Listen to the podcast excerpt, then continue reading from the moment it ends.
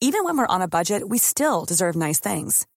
Quince is a place to scoop up stunning high-end goods for 50 to 80% less than similar brands. They have buttery soft cashmere sweaters starting at $50, luxurious Italian leather bags, and so much more. Plus, Quince only works with factories that use safe, ethical, and responsible manufacturing. Get the high-end goods you'll love without the high price tag with Quince.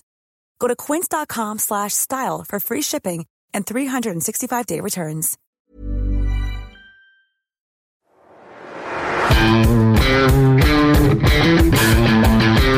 Thank you.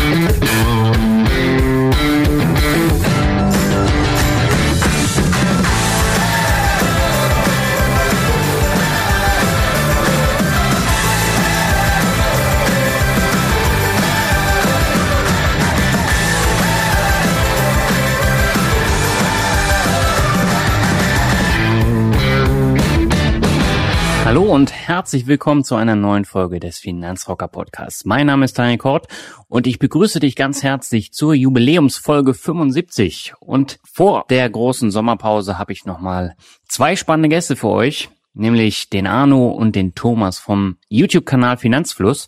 Und wir sprechen in knapp 80 Minuten über Geldanlage, über YouTube, über Derivate und Leerverkäufe, über Humankapital, äh, wir sprechen über Reisen. Also es sind ganz viele spannende Themen dabei und die beiden haben auch eine Menge interessanter Sachen erzählt.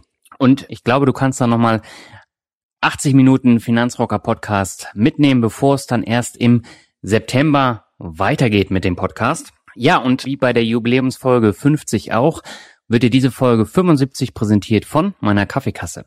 Das heißt, wenn dir mein Podcast oder mein Blog gefallen und äh, du mir etwas zurückgeben möchtest, dann kannst du das gerne mit einer Spende in meine Kaffeekasse machen. Und zwar brauchst du da einfach nur in den Shownotes auf den Link klicken oder du gehst auf paypal.me slash Finanzrocker und äh, da findest du dann meine PayPal-Seite. Ich danke dir schon ganz herzlich im Voraus und wir gehen jetzt ab zum Interview. Auf geht's.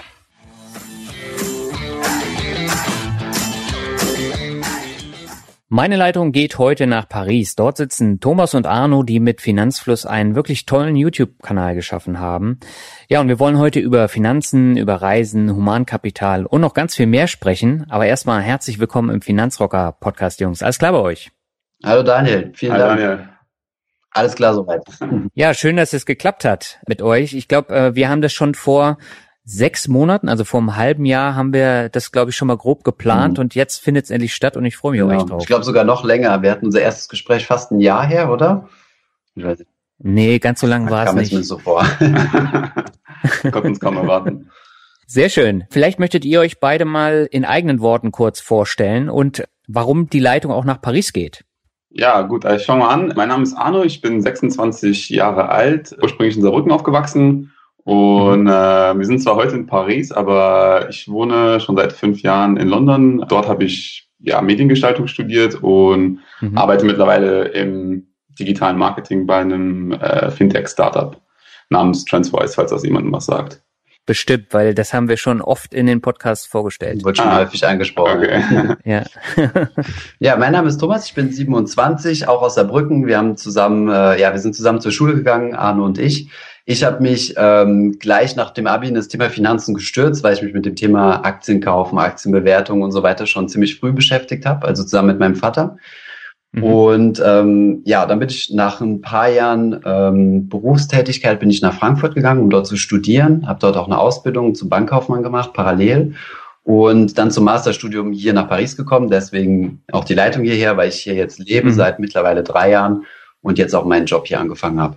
Okay, da können wir ja gleich nochmal ein bisschen ausführlicher drüber sprechen. Mhm. Zunächst würde ich einmal das Thema London gerne in den Vordergrund äh, packen. Arno, wie kam es denn, dass es dich nach London verschlagen hat? Mich hat es nach London verschlagen. Also ich habe mal, ich habe nach dem Abi direkt eine Banklehre gemacht, mhm. die ich aber dann äh, ja nach zehn Monaten äh, gekündigt habe, weil mir das halt irgendwie zu trocken war. Und ich musste aber dann leider noch Zivi machen, weil ich war die letzte Generation, also 2009 äh, war glaube ich die letzten Bundeswehr- und Zivi-Jahrgänge. Mhm. Ähm, und ich hatte dann zwei Monate Zeit vom Zivi und äh, dann habe ich äh, mir halt die Zeit genommen und bin den Jakobsweg gegangen. In Spanien. Okay. Und in Spanien. Ähm, das dauert halt so ein, ja, so ein Monat, 40 Tage. Und das war das, das ja. erste Mal, dass ich halt ähm, über einen längeren Zeitraum ja Englisch geredet habe und halt in einem internationalen Umfeld war. Und da habe ich eigentlich so ein bisschen beschlossen, dass mir das halt so gut gefällt, dass, ja, wo ich halt das halt wusste, dass ich nicht wirklich in Deutschland studieren möchte, sondern halt äh, ja, also einen kompletten äh, Studiengang in äh, einem englischsprachigen Land absolvieren wollte. Also da haben mich halt auch die USA gereizt, nur ja, wie gesagt, es ist halt so teuer, dass äh, das konnte ich mir halt nicht leisten und außerdem war ich auch ein bisschen weg von, äh, weit weg von der Familie und so. Deshalb ja. kam halt irgendwie so England ins Spiel und da habe ich mich halt einfach während meinem CV für ein paar Unis beworben in England und äh, ja, habe dann da halt mein Studium angefangen und arbeite halt seitdem ich mein Studium beendet habe auch dort seit ja, mittlerweile zwei drei Jahren und bin da halt mhm. irgendwie kleben geblieben. und ähm, was war so die Grundintention, den Jakobsweg zu gehen? Gab es da so einen Aufhänger? Ähm, ja, ich wollte halt, also zuerst einmal war ich halt so ein bisschen generell so enttäuscht mit mir selbst, weil ähm, ich halt so die erste so Lebenslauflücke hatte, weil ich halt zehn Monate in dieser Bank gearbeitet hatte. Mhm. Und ähm, ich wollte halt dann irgendwie im Urlaub und das Problem war halt, dass ich halt extrem viele Freunde hatten, die auch eine Banklehre gemacht haben, oder dass sie diese halt nicht abgebrochen haben. Okay. Und ich habe dann halt irgendwie nach, äh, ja, nach ähm, Trips gesucht, die man irgendwie alleine machen konnte. Und äh, genau, ich hatte halt einen anderen Freund, der hat das mal mit dem Fahrrad gemacht, mit seinem Vater und hat mir davon erzählt. Und das war halt eigentlich super spontan. Also ich weiß ehrlich gesagt gar nicht mehr genau, wie, ähm, wie es dazu kam. Ich habe halt am, also am Montag, an dem Montag habe ich das entschlossen, am Freitag war mein letzter Arbeitstag und am Samstag war ich schon im Zug nach äh, nach Saint-Jean-Pied-de-Port in Frankreich. Also es war mhm. alles relativ spontan, aber war eine echt ein, eine super Erfahrung. Äh, kann ich auch jedem empfehlen, wenn jeder mal einen längeren Zeitraum hat, wo sie sich einfach mal ein bisschen, keine Ahnung, finden wollen oder einfach nur Zeit haben. Es war eine gute Erfahrung. Wobei ich gehört habe, dass mittlerweile ziemlich ja, überlaufen ist mit Touristen. Also Thomas ist denn auch wann vor zwei Jahren gegangen? Ich bin vor zwei Jahren, genau. Also ich bin einmal mhm. alleine, einmal mit meiner Freundin, eigentlich eher so ähm, aus Freizeitvergnügen. Äh, und ähm, ich bin den ursprünglichen Jakobsweg gelaufen, der ist total überlaufen. Das ist äh, ja teilweise wirklich nervig. Und ich bin den, mit meiner Freundin den Norte gelaufen. Also das ist der, der die Küste entlang geht von Spanien. Und da mhm. haben wir ein Zelt mitgenommen und haben halt so die Hälfte der Zeit äh, wild gezeltet und ähm, die andere Hälfte halt in den, ähm, in den Herbergen. Und das mhm. war richtig cool gewesen. Das Ding ist auch, dass äh, Harper Kerkeling hat mal so ein Buch geschrieben. Ja, so genau. Ein paar Jahre bevor ich gegangen, bin, gegangen bin, hat er dann halt äh, dieses Buch halt veröffentlicht. Das Buch ja. heißt äh, Und ich, ich bin dann mal weg oder so. Ja, ist ja, ja sehr bekannt. Da ja, ja, zig Deutsche so, so ein Bestseller. Ausgezogen, ja. Und seitdem ist halt, äh, ja, die Deutschen kennt man halt so äh, an Jack Wolfskin Rucksack. ähm, okay. Ja, gibt auch einige Deutsche da, aber ja, ich weiß, das war halt, ich habe es halt 2010 gemacht, nee, 2009, 2010 es kann sein, dass es mittlerweile nicht mehr so nicht mehr so ganz so schön ist, aber es kommt auch darauf an, welchen Weg man halt geht. Es gibt verschiedene. Mhm. Thomas, du äh, warst ja nicht so abgeschreckt von deiner Banklehre. Du hast es ja durchgezogen. Ne? War mhm. dein Interesse für Finanzen da größer oder äh, ähm, woran lag das? Ja, wir sind eigentlich so eine so eine Freunde-Crew, wenn du so willst, oder Gruppe gewesen an der an der Schule, die alle irgendwie wirtschaftsorientiert sind. Also zwei von von unseren gemeinsamen Kumpels studieren jetzt in St. Gallen.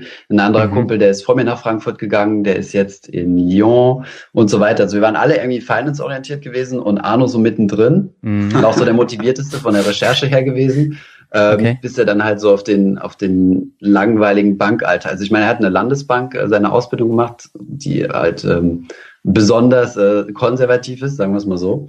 Mhm. Und äh, genau, das ist ihm dann halt ziemlich negativ aufgestoßen. Und ich habe halt äh, gar nicht in der Bank angefangen, sondern ich habe in einem Strukturvertrieb angefangen. Ich habe mich da, äh, ich war quasi das, das, das beste Opfer gewesen, direkt aus dem Abitur rausgekommen, auf eine Infoveranstaltung mhm. geschleppt wurde mir dann gesagt, ja, wenn du wissen willst, wie du 10.000 Euro im Monat verdienen kannst, dann zeige ich dir das. Und ich dann gleich begeistert, ja, ich will 10.000 Euro im Monat verdienen. Ähm, mhm. Ähm, das Versprechen wurde dann halt nicht gehalten. Ich habe das drei Jahre lang gemacht. Ähm, habe gemeinsam mit einem Kollegen sogar ein eigenes Büro in Saarbrücken eröffnet. Mhm. Ähm, bis ich dann halt irgendwann festgestellt habe, ähm, dass es immer dasselbe ist. Also immer Privatkundenberatung, immer dieselben Fragen werden gestellt und es ist halt wirklich 95 Prozent Vertrieb und 5 Prozent mhm. Finanzwissen. Und ja, das hat mir dann irgendwie nicht mehr gefallen, habe ich mich dazu hinreißen lassen. Also dann wollte ich absolut studieren, ähm, auch auf Druck. Äh, meine, meine Mutter war schon ganz, äh, ja, ganz verunsichert und gesagt, ah, ist das denn seriös, was du machst und so weiter. Da habe ich mhm. das Studium angefangen in Frankfurt und dann die Ausbildung, die Bankausbildung gleichzeitig gemacht. Und so bin mhm. ich dann halt auf die Schiene gegangen, dass ich halt äh, verstärkt halt ja in die Firmenkundenberatung will, größere Konzerne, weil es halt einfach ein bisschen intellektuell anspruchsvoller ist und ähm, ja, vielleicht moralisch leicht äh, besser vertretbar. Mhm. Das heißt jetzt, ähm, du hast einen Bachelor in Frankfurt gemacht und den Master dann in Paris. Genau, also äh, der ah, Master okay. war ein bisschen, äh, ein bisschen überall sozusagen. Das ist eine Uni, die hat mehrere Campi in Europa. Ich habe auch ein mhm. Semester in London gemacht und ähm, mhm das war auch dann der Zeitpunkt, wo wir Finanzfluss gegründet haben. Also ich hatte zwischenzeitlich ein Praktikum in Jordanien, ähm, bei dem ähm, Arno mich darauf angesprochen hat, hey, wir müssen unbedingt einen Finanz-YouTube-Kanal starten. Und ich so, aha, okay, warum? Und genau, so ist es dann entstanden. Und dann in meinem nächsten Semester bin ich dann nach London und da haben wir das dann zusammen aufgezogen. Das war halt der große Vorteil, dass wir wirklich zusammen in der gleichen Stadt waren. Wir haben uns mhm. quasi jeden Abend getroffen, äh, über Videos gesprochen, Videoideen und so weiter. Und mittlerweile, also so nach, ich glaube, vier Monate haben wir das dann zusammen gemacht. Und dann bin ich wieder zurück nach Paris und mittlerweile kriegen wir es sehr, sehr gut hin, ähm, ortsunabhängig zu machen. Aber es war halt schon ein entscheidender Vorteil, dass wir halt gleichzeitig in derselben Stadt waren. Und genau, aber der größte Teil meines Studiums halt in Paris mit einem Auslandssemester in Indien.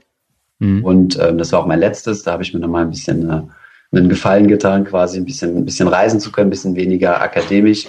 Und genau, Mhm. Ja, dann lass uns doch gleich mal über das Thema YouTube äh, sprechen. War denn das Thema private Finanzen für euch beide vorher auch schon so ein großer Aufhänger oder kam das dann erst auch äh, durch, durch YouTube? Also ähm, Thema private Finanzen, also ich habe nach der gescheiterten Ausbildung, ähm, habe ich erstmal, war ich finanziell komplett uninteressiert.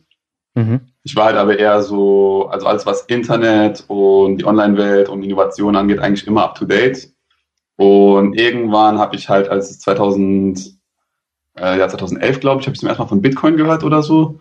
Mhm. Und äh, das war das erste Mal, wo irgendwie mal, wo ich ja halt stark interessiert war, einfach nur von diesem volkswirtschaftlichen Standpunkt. Und äh, ja, ich war halt also ein extremer Bitcoin-Junkie. So, ich habe halt nicht okay. besonders viel Bitcoin investiert leider. Ähm, nicht genug, aber ich war auch halt, hatte auch echt nicht das Geld dafür. Aber mhm. so vom Konzept her fand ich das wirklich super interessant. Und äh, da habe ich mich halt auch, habe ich mir auch mehr Videos angeschaut, äh, ja, volkswirtschaftliches, wie zum Beispiel ja, Zentralbanken äh, und so Sachen. Und ähm, irgendwann, als dann die ganzen Fintechs kamen, hat mich auch das Thema halt äh, ja, Vermögensaufbau und Finanzen und Investieren äh, also langfristiges Investieren hat mich interessiert. Und ähm, dann habe ich mich halt ein bisschen auf YouTube umgeschaut. Und ähm, zum gleichen Zeitpunkt hatte ich mich auch, ähm, habe ich in einer Werbeagentur gearbeitet mhm. und äh, da wollte ich aber halt auch kündigen und ich habe mich nebenbei halt bei YouTube beworben. Okay. Und so zu dem Zeitpunkt halt ist mir dann aufgefallen, dass es im deutschsprachigen Raum halt nicht besonders viele YouTube-Kanäle zu dem Thema gibt und mhm. äh, ja, dass man da einfach so eine Art Content-Lücke äh, da entstanden ist und dass wir da halt dazu Videos produzieren können. Aber mhm. so fing das halt äh, das Ganze quasi an. Und wir haben es halt so angefangen, dass ich halt der komplette Anfänger bin, also von Finanzen quasi keine Ahnung habe und äh, ich bremse halt Thomas immer so, dass er das irgendwie verständlich überbringt, dass mhm. ähm, es wirklich für jeden zugänglich ist, was wir machen. Mhm. Das ist eigentlich immer so, so ein bisschen unsere, unsere Mission. Das war auch gerade am Produktionsbeginn so. Also wir haben ja die Videos am Anfang mal zusammengeschootet, machen wir auch heute noch. Und sobald ich halt irgendwelche Wörter benutze, die ja zu technisch sind, äh, dann sagt Arno, stopp, stopp, nein, so geht das nicht, erklär mal. Zum Beispiel, wenn ich, weiß mal, als Beispiel zum Beispiel Asset Allocation. Wenn, ich, mhm. wenn wir irgendwie Asset Allocation sagen, ohne das Wort erklärt zu haben, dann bremst mich Arno halt aus. Und das ist halt ganz gut, weil damit haben wir halt wirklich den, den, äh, den Standpunkt eines totalen Anfängers, was ja auch so unser Anspruch ist, dass jemand, der null Ahnung hat von Finanzen, sich unsere Videos anschauen kann und trotzdem versteht, worum es geht. Mhm. Und daher war das eine ganz gute Kombination. Genau, jetzt mhm. mittlerweile haben wir halt so viele, wir haben so die einfachsten Themen getackelt, so Aktien, ETFs, auch Wörter wie Asset Allocation oder Diversifikation. Zu all diesen Themen haben wir mittlerweile Videos. Das heißt, wenn Thomas jetzt wieder diese Wörter benutzt oder so, können wir halt einfach eine Infokarte einblenden, wo ähm, der Zuschauer halt ähm, ja, auf die genauere Definition eingehen kann. Also wenn jemand nicht weiß, was eine Anleihe ist und Thomas das irgendwann mal erwähnt, ähm, dazu haben wir dann auch schon ein Video produziert. Mhm. Thomas, bei dir war das ja so, private Finanzen hattest du gesagt, äh, haben dich schon sehr früh interessiert, äh, weil du mhm. dich mit dem Thema Aktien auch auseinandergesetzt hast. Das genau. heißt, für dich war es jetzt auch kein Neuland. Nee, absolut nicht. Also ähm, mein Vater hat mich mehr oder minder dazu, oder hat mich definitiv dazu gebracht, da war ich glaube ich 13, 14 oder so, ähm, okay. hat er versucht, meinen Bruder und mich für das Thema Finanzen zu begeistern, weil er gerade so in dieser, in dieser äh, Bodo Schäfer äh, äh, wie nennt man das, Mindset war und da verschiedene ja. Seminare gemacht hat und er dachte, er müsste es auch an seine Kinder weitergeben, was auf jeden Fall ein sehr guter Tipp war.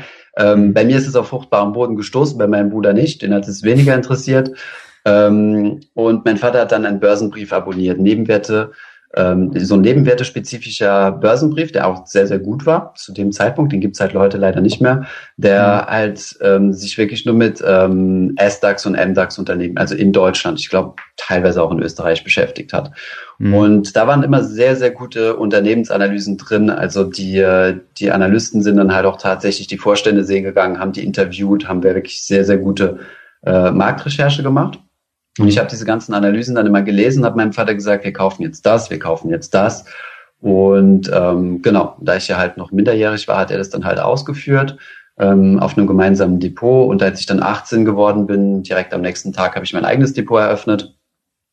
Ähm, ja, das Problem war da halt nur gewesen, dass ich halt immer weniger Zeit hatte und solche Aktienanalysen, ich meine, du weißt es ja selbst von, von mhm. deiner Aktivität, ist halt unglaublich zeitintensiv. Ja. Du musst halt wirklich den gesamten Geschäftsbericht lesen und die ganzen Analysten, Einschätzungen und so weiter. Und ich mache das ja heute in meinem Job quasi. Das machen wir ja ziemlich, also sobald unsere, unsere Kunden oder unsere Zielunternehmen halt börsengelistet sind, müssen wir die natürlich analysieren. Aber privat passt es halt einfach zeitlich überhaupt nicht mehr. Und zwar auch mhm. während dem Studium so gewesen. Und ähm, das heißt, ich habe eine Zeit lang gar nicht investiert, beziehungsweise nur in, in Fonds, also breit aufgestellte Fonds bis ich dann wirklich auf das Thema passives Investieren gestoßen bin, à la ja, Gerd Kommer und so weiter. Ich denke, ich mhm. muss das jetzt nicht mehr ausführen, was dahinter steckt. Nein. Und ähm, genau, habe mir dann so mein Portfolio aufgebaut, was auch heute noch der Fall ist. Und ich habe da auch mittlerweile all meine Einzelaktien verkauft. Also vor kurzem habe ich noch Tesla verkauft, was ich noch hatte aus es war so eine, so eine Liebhaberaktie, viel mehr als, als dass ich irgendwie dachte, dass sie noch weiter steigen wird. Mhm. Und ich darf die auch äh, von Bankseite her, darf ich keine Einzelaktien mehr besitzen. Von daher mhm. hat sich das Thema dann erübrigt. Mhm. Wie, wie kommt das, dass man dann keine Einzelaktien ähm, mhm. behalten darf? Also wir arbeiten ja in einem, du hast ja in der Bank hast so eine Public Site und eine Private Site. Ja. Und auf der dazwischen gibt es den Chinese Wall, wenn du willst. Und der die Public Site sind ja alle da, wo zum Beispiel die Trader aktiv sind, äh, und so weiter, was man jetzt so mehr oder minder aus dem Wolf of Wall Street kennt. Das sind alle die Bankangestellten, die mit ähm, öffentlich verfügbaren Informationen handeln. Mhm. Also theoretisch darf der Bankangestellte nicht mehr wissen als du auch über ein Unternehmen. Und ich okay. bin halt auf der privaten Seite. Das bedeutet, äh, wir wissen halt Dinge, die der Markt nicht weiß. Zum Beispiel, wir wissen halt im Voraus, ähm, dass ein Unternehmen mit einem anderen fusionieren wird und arbeiten da halt Monate hinweg drauf hin, äh, drauf hin quasi, mhm. bis dann halt solche Deals angekündigt werden, wie jetzt zum Beispiel Bayer und Monsanto. Da gab es ja ganze Bankteams, die da gearbeitet haben. Und am mhm. Tag, wo jetzt, äh, wo jetzt dieser Deal veröffentlicht wird, explodieren ja die Börsenkurse. Also wenn's und das ist ja sehr vorhersehbar. Das heißt, ähm, es ist halt eine absolute Goldgrube für Insiderhandel, wenn du willst. Und äh, mhm. das ist ja illegal. Von daher unterbietet uns die Bank also, ähm, Einzelaktien zu besitzen. Mhm. Wir müssen auch unser Depot offenlegen bei der, ähm, also bei mir ist es halt die französische BaFin, aber in Deutschland ist es halt die BaFin. Okay. Äh, Arno, wie ist es bei dir? Legst du in Einzelaktien an oder auch passiv? Ähm, also ich habe mich mit dem Thema halt erst vor so anderthalb bis zwei Jahren beschäftigt. Ich lege mhm. hauptsächlich passiv an. Mhm. Also ich bei mir, ich habe das halt auch nach dem Start des Kanals halt ein bisschen aufgeschoben, weil ich nicht genau wusste, ähm, in welchem Land ich meinen Broker haben soll. Mhm. Ähm, habe mich aber jetzt nach längerer, nach längeren Überlegungen hat dazu entschlossen, auch halt nach dem Brexit und so, dass ich halt langfristig wahrscheinlich ein, äh, mein Depot in Deutschland ähm, haben möchte. Mhm. Und genau, also da investiere ich halt hauptsächlich, äh, ja, also ausschließlich in, äh, in ETFs. Und momentan bespare mhm. ich auch äh, nur den MSCI World. Ich werde das auf jeden Fall noch weiterhin diversifizieren, aber ich warte halt erstmal, bis mein, ähm, bis mein Depot eine gewisse Größe erreicht hat wo das dann halt auch einfach Sinn macht. Und momentan habe ich halt auch echt einfach wirklich keine Zeit, äh, mich zu sehr mit dem Thema zu beschäftigen, weil gut halt mit dem Job und dann noch Finanzsystem bei bleibt halt echt kaum eine Sekunde äh, übrig, irgendwie sich halt ja weiter ähm, weiter zu informieren, andere Blogs zu lesen, so Sachen. Mhm. Ähm, aber ja, das ist so momentan die Schiene, die ich fahre. Ich werde auch, also ich werde meine betriebliche Altersvorsorge in P2P-Krediten investieren. Also ich habe auch in ähm, ein bisschen Geld auf Mintos investiert. Mhm. Nur ist es halt jetzt so, dass äh, der P2P-Markt in, in England auch ähm, ja, ziemlich gewachsen ist die letzten, die letzten Jahre. Und da gibt es mhm. einen Anbieter, äh, Zopa. wo du halt quasi äh, betriebliche Altersvorsorge, dieses, dieses ISA, ISA in England ähm, damit besparen kannst. Und ähm, genau, also da hast du halt Steuerbegünstigung, was halt echt ziemlich cool ist. Ähm, aber das wäre es dann so erstmal. Wo ich auch eventuell äh, mal ein paar Einzelaktien kaufen würde später mal, aber halt echt, echt nur, wenn ich äh, die Zeit habe, mich damit halt auseinanderzusetzen. Also da, da mhm. bin ich halt nicht wirklich abgeneigt, aber ja. Aber das finde ich ja schon, schon extrem, dass man in England dann in Peer-to-Peer-Kredite auch die Altersvorsorge packen kann, weil hier in Deutschland, da würden ja alle den, mit den Händen, äh, die Hände über dem Kopf zusammenschlagen, äh, wenn sie das nur hören, aber in England gehen die da komplett anders ran, oder? Genau, also ja, also bei mir ist es nicht so, also es ist ein, jetzt ein kleinerer Betrag, also ähm, ich lege mein Geld halt hauptsächlich in, in ETFs an. Ja, in England sind die halt ein bisschen offener, aber ich glaube, die, ja, die sind auch äh, gut reguliert, also das halt die, die FCA, äh, die ZOPA und Funding Circle und solche Unternehmen halt regelmäßig prüft. Und das hat auch schon ein paar Jahre gedauert, dass die, ähm, dass die dieses, äh, also das IS, Flexible ISA, also betriebliche Altersvorsorge mit P2P ähm, ähm, Plattformen, dass es halt klappt. Und außerdem kannst du auch, ähm, du kannst auch anders als zum Beispiel in Deutschland ähm, Verluste in P2P kannst du steuerlich geltend machen oder gegenrechnen. Okay.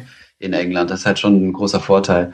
Ähm, in Deutschland, wenn du ja keine Ahnung, einen Ausfall hast, dann ist es ja dein, dein Problem, kannst es quasi nicht gegen die Gewinne gegenrechnen und in England mhm. ist das halt möglich. Ja, wir sind sowieso immer etwas innovativer. Ich meine, der Fintech-Hub in, äh, in Europa ist ja London, ganz klar. Mhm. Da wird ja viel jetzt drum spekuliert, dass nach dem Brexit sich das verschieben wird, aber de facto bleibt es erstmal London. Und mhm. Das kann man auch sehen beim, ähm, bei Robo-Advisern, zum Beispiel Nutmeg in, in, in, ähm, in England ist ja ein Riesending. Also ist auch kaum mhm. vergleichbar mit den äh, wie groß halt Genmon und die anderen die deutschen Robo-Advisor sind. Da ist Nutmeg auch schon ein richtiger Player. Ja, es gibt ja eigentlich nur zwei Robo-Advisor in Deutschland, die wirklich relevant sind. Und äh, ganz oben ist Scalable äh, Capital und die mhm. haben ja äh, gerade durch diesen Siemens-Deal ähm, haben die immens viele neue Kunden und auch Kundengelder äh, erhalten. Und der Rest, der ist sehr, sehr klein geteilt. Was machen die genau mit äh, Siemens? Legen die die betriebliche Altersvorsorge für die ja. an? Ah, genau, ja. die haben da einen ja, Deal äh, gemacht. Ja.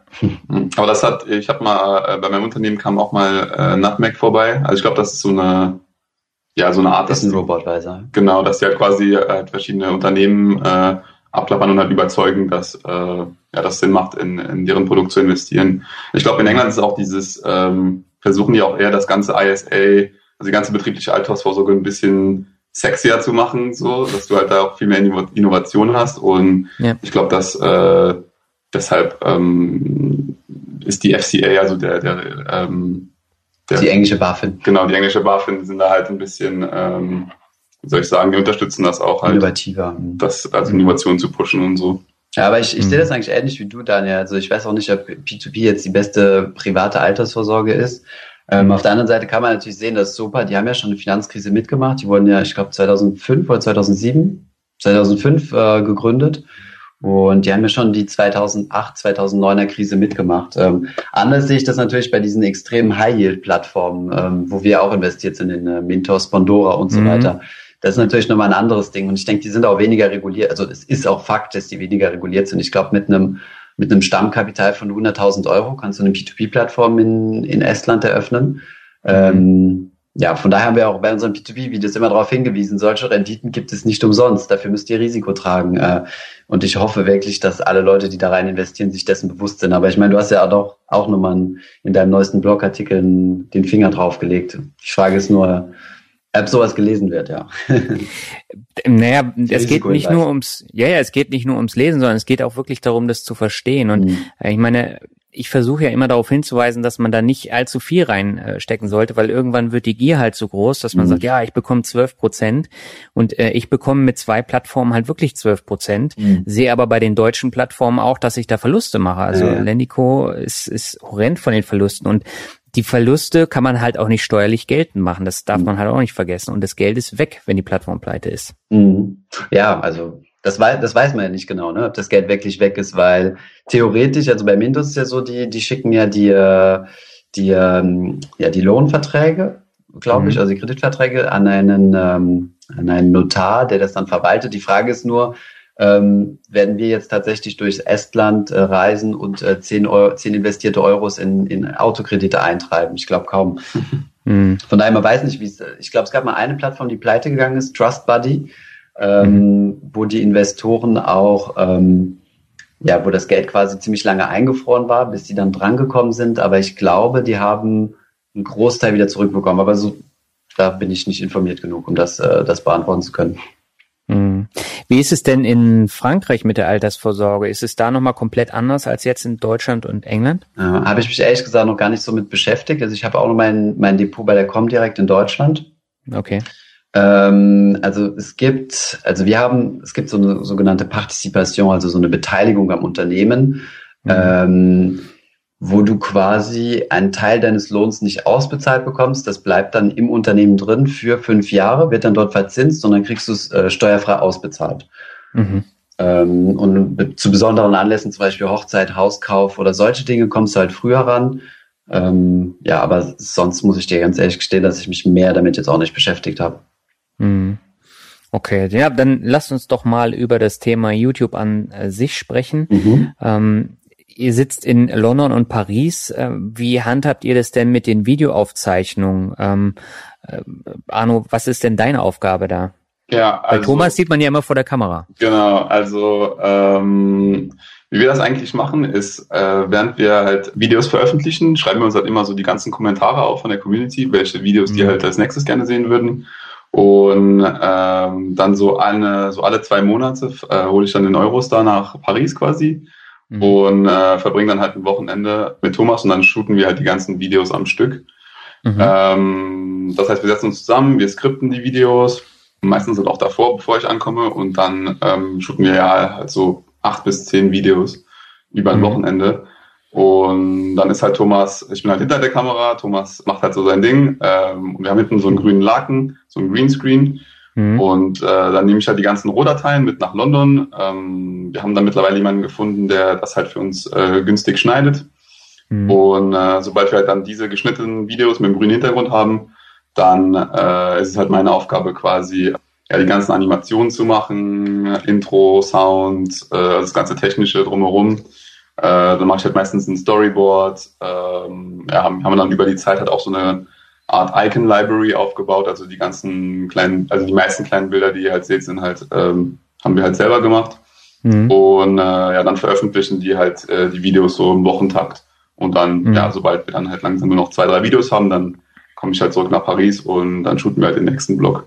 Aber so arbeiten mhm. wir auch erst seit, äh, seit Thomas in Indien war, also seit Dezember, aber es klappt eigentlich ziemlich gut. Also besser als wir gedacht hatten, weil als Thomas dann mit dem Studium in London halt fertig war, dann haben wir uns halt auch schon gefragt, wie das, ob wir das Ganze ganz so gut auf die Reihe kriegen, irgendwie ähm, weiterhin so viel Output zu haben und so. Und ja, bis jetzt hat das eigentlich ganz gut geklappt. Aber das ist so unsere ganze Produktion in ein paar Worte zusammengefasst.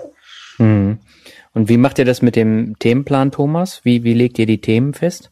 Ähm, ja, also Arno macht ja, also was er bei Transferwise macht, ist ja SEO, also Search. Engine mhm. Optimization. Das heißt, er kennt sich mit diesem ganzen Thema Keyword äh, ziemlich gut aus. Und mhm. am Anfang, als wir den YouTube-Kanal gestartet haben, haben wir uns ja, zwangsläufig überlegt, welche Themen wollen wir abdecken, ähm, haben uns dann auch viele das Thema die Blogs angeschaut, äh, bestehende Kanäle, aber sehr, sehr viele auch in den USA und ähm, im, im englischsprachigen Bereich geschaut, was gut ankommt, haben uns da eine ganze Themenliste gemacht. Das heißt, so die erste Hälfte unserer Videos, würde ich sagen, so die ersten 40, ähm, die haben wir quasi selbst uns alle überlegt. Mhm. Ähm, haben wir ein bisschen strukturiert so nach Finanzprodukten, also Aktien, Anleihen. Mittlerweile haben wir jetzt auch Bauspann dabei. Letzte Woche haben wir Lebensversicherung veröffentlicht.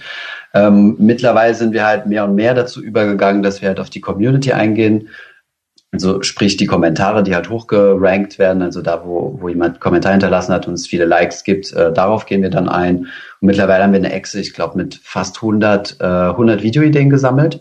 Mhm. Und ähm, ja, die versuchen wir dann der Relevanz nach abzuarbeiten. Und äh, genau, also häufige Fragen klären wir dann so in so einem Format, das heißt Frag Finanzfluss. Das ist eigentlich so die leichteste Produktion, weil es keine Animationen mhm. gibt und äh, ich quasi nur die Fragen beantworten muss. Mhm. Ähm, wohingegen dann solche Animationsvideos halt extrem viel, viel Arbeit kosten, überwiegend für Arno halt. Okay, ihr setzt ja jetzt neuerdings auch auf Interviews und mhm. äh, ihr habt angefangen mit einem Interview, das ihr in London geführt habt mit mhm. Dr. Gerd Kommer mhm. und äh, ihr wart ja auch mit eine der ersten, die ihn überhaupt vors Mikro bekommen haben und dann ja. noch äh, vor die Kamera. Ja. Ähm, Wie seid ihr auf die Idee gekommen, äh, den Herrn Kommer mal anzufragen? Das war auch community-driven. Also, Echt? ja, ja, okay. lustigerweise. Ähm, ich glaube, es ist auch jemand, den du kennst. Also, es ist, ähm, weil, äh, weil er war auch, glaube ich, auf eurem Finanzblog-Treff gewesen. Mhm. wenn ich mich nicht irre. Und äh, jemand, der uns regelmäßig E-Mails schreibt, oder mir zumindest regelmäßig E-Mails schreibt und mich befragt zu Themen, äh, ja, zu seinem ETF-Portfolio und solche Dinge. Und er meinte auch, er hätte Herrn Kommer selbst angeschrieben gehabt und hatte eine Antwort bekommen. Und darauf habe ich überhaupt erst die Idee bekommen, ihm auch mal eine Mail zu schreiben. Und der war da total offen gewesen. Ähm, und dadurch, dass er halt in London ist, war es halt, hat sich halt gut angeboten. Ich denke, deswegen haben auch so viele Leute ihn noch nicht interviewt, weil es halt relativ weit ist. Mhm. Und ähm, für uns ist ja quasi ein Heimspiel gewesen. Und ja, das hat er dann akzeptiert. Ähm, wir haben netterweise von TransferWise ein Büro zur Verfügung gestellt bekommen, wo wir das Ganze dann gemacht haben. Das war das totale Chaos gewesen, weil wir ständig Probleme hatten mit den, äh, mit den Akkus von der Kamera und dann mit den SD-Karten und mit Geräuschen und so weiter. Das Interview hat dreieinhalb Stunden gedauert. Boah. Und Herr Kommer, also ich, ich, er hat mir auch sehr leid, also das heißt leid getan. Ich habe mich auch tausendmal entschuldigt, deswegen seine Zeit. Zwischendurch hat er mal seine Lebensgefährtin äh, angeschrieben, hat gesagt, dass er später kommt und so weiter. Aber er hat sehr, sehr, sehr tapfer durchgestanden. Okay. Ähm, auch alle, wir mussten ihn auch häufiger mal verschiedene Dinge wiederholen lassen. Ähm, hat aber gut funktioniert. Der, der Output äh, war top. Wir haben über eine Stunde Interviewmaterial und ja. Das Problem ist auch, dass der Herr Kommer auch äh, eigentlich nur interessant, interessante Sachen sagt. Also jedes Mal, wenn es ein kleines genau. Zwischengespräch war, ähm, wo er halt irgendwie weiter ausgeholt hat, dann Thomas gesagt so, ja, ja, ey, das, ey, das können wir genau so nochmal sagen, aber halt auf Kamera und genau. äh, ja. Das war so das Problem. Also am Ende des Interviews war ich mir nicht sicher, ob ich happy sein sollte oder, oder nicht, weil, ähm, weil er so viele Dinge gesagt hat außerhalb der, der Aufnahme, die mhm. super interessant waren ähm, die wir aber nicht auf Kamera hatten. Und später, als ich dann das Videomaterial, als wir es dann zusammen durchgegangen sind, äh, haben wir gesehen, okay, es war natürlich ein super Interview. Und mhm. ähm, aber da mit der Komma kann man sich echt tagelang unterhalten. Das ist schon. Aber du hast ja bald die Möglichkeit, ich war auf eurem. Äh, genau, nächste Woche. Also genau. in anderthalb Wochen ist es, ähm, der ist ja mittlerweile in München, nicht mehr genau, in London. Ja, genau. Und äh, er ist ja der Redner vor mir auf dem Kapitalgipfel. Genau. Und ich freue mich auch schon wirklich, ihn persönlich kennenzulernen, weil er mich und den Finanzvisier ja unter anderem und äh, Sendepo auch hervorgehoben hat in mhm. eurem Interview. Ja, ja. Das ist auch eine, eine schöne Sache gewesen. Und ich hatte ja auch einen Artikel mit, mit euren Videos äh, genau. veröffentlicht. Mhm. Und äh, das kam natürlich auch sehr gut an und ich finde das Interview super mit ihm. Mhm. Und äh, ihr habt ja völlig recht, das, was er gesagt hat, das hat alles Hand und Fuß. Und also ich bin auch absoluter Fan von seinen Büchern, deswegen mhm. empfehle ich sie auch immer wieder. Ja, also man muss halt der Typ dafür sein. Es gibt halt Leute, die wollen halt mehr so diese Motivationsliteratur à la Boto Schäfer. Ja. Dazu hatten wir ihn übrigens auch befragt. Das war dann außerhalb der Kamera. Und da hat er uns mhm. mal so ein bisschen so seine Meinung gesagt, dass er das natürlich extrem kritisch sieht, weil das natürlich keine wissenschaftliche Fundierung hat und so weiter. Ja. Ähm, jetzt sind natürlich die wenigsten Menschen so extrem rational wie er. Ja. ja. Und ähm, von daher ist es nicht unbedingt für jeden was, das kann ich absolut nachvollziehen, aber für Leute, die halt die Disziplin haben, diese, diese rationale Denkweise von A bis Z durchzuziehen, ohne sich irgendwie aus der Bahn bringen zu lassen, das ist natürlich mhm. die, die Top-Lösung. Mhm. Ja, man muss äh, natürlich auch äh, ein Interesse für seinen Schreibstil entwickeln. Ich find's super, aber es ist natürlich nicht diese lockere Schreibe, sondern äh. es ist schon wissenschaftlich angehaucht. Mhm. Ja, also das liest sich mal nicht ähm, zum Einschlafen. Mhm. Also ich, ich, als ich das Buch in der Hand hatte, ich habe, wir hatten äh, eine Reise nach Berlin mhm. ähm, zusammen mit Arno und Hin- und Rückfahrt und da war das Buch durch. Das war, das hat mich so gefesselt. Arno, hast du es auch gelesen? Äh, ja, ich habe es auch gelesen. Ich habe es aber über einen, ja, ich würde sagen, zweimonatigen Zeitraum gelesen. ähm, ja. Also eigentlich immer so kurz vorm Schlafen gehen. Äh, aber ich habe da auch extrem viel gelernt. So, ähm, also ich kann das Buch eigentlich auch jedem empfehlen. Ich glaube, das ist sowas, das man sich auch einfach äh, geben muss, so, weißt du? Also äh, ich nicht jedes Buch, das ich lese, muss äh, vom Entertainment, vom Entertainment-Anspruch halt so hoch sein ich glaube, da ist halt so das meiste drin, was man halt kompakt in einem Buch äh, hätte zusammenfassen können. Und vor allem dieses, äh, es gibt einem auch diese Sicherheit, äh, also ich persönlich investiere jetzt auch passiv mit ETFs, einfach halt diesen, diesen Weg zu fahren. Also zumindest habe ich mich halt dafür entschlossen. Ähm, also jeder, der irgendwie an passive Investieren interessiert ist, ich glaube, da kommt keiner so an, an, an dem Buch vorbei. So. Hm. Ja, aber auch kaufen oder mieten ist ja auch ein äh, wichtiges Thema und das hat ja mit ETFs jetzt nichts zu tun, aber ja, auch klar. da ist es ja ein absoluter Bestseller. Mhm. Genau, genau. Also ich habe ich hab mich im, ja, mit dem Thema Hauskauf noch gar nicht beschäftigt, aber das, das steht für uns auch erstmal nicht an.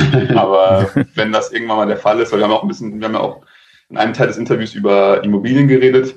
Genau. Ähm, wenn das irgendwann mal zur Debatte steht oder so, dann werde ich mir auf jeden Fall das Buch halt äh, auch durchlesen. Aber ich glaube, das ist dann wieder so eine weniger ja, rationale Entscheidung. Es gibt einfach Sachen, mhm. die man einfach haben möchte. Das hat dann auch nichts mit äh, ja, Altersvorsorge oder Finanzen zu tun unbedingt. Ich meine, wenn man, ja, wenn man halt sich ein, äh, ein Haus haben möchte mit seiner Familie oder so, dann hat das, glaube ich, nicht keinen wirklichen Preis. Also, keine Ahnung. Aber mal schauen. Das Konsumausgabe. Genau. Ja, oder Lifestyle-Entscheidung. Genau, Lifestyle-Entscheidung. Also, das war das, das, das Triggerwort. Das, das Immobilienvideo ist auch das erfolgreichste, also der erfolgreichste Echt? Teil aus unserem, ja, ja, also von den Views her zumindest. Auch der kritischste, mhm. wir haben da die meisten äh, Dislikes, also verhältnismäßig, äh, verhältnismäßig jetzt.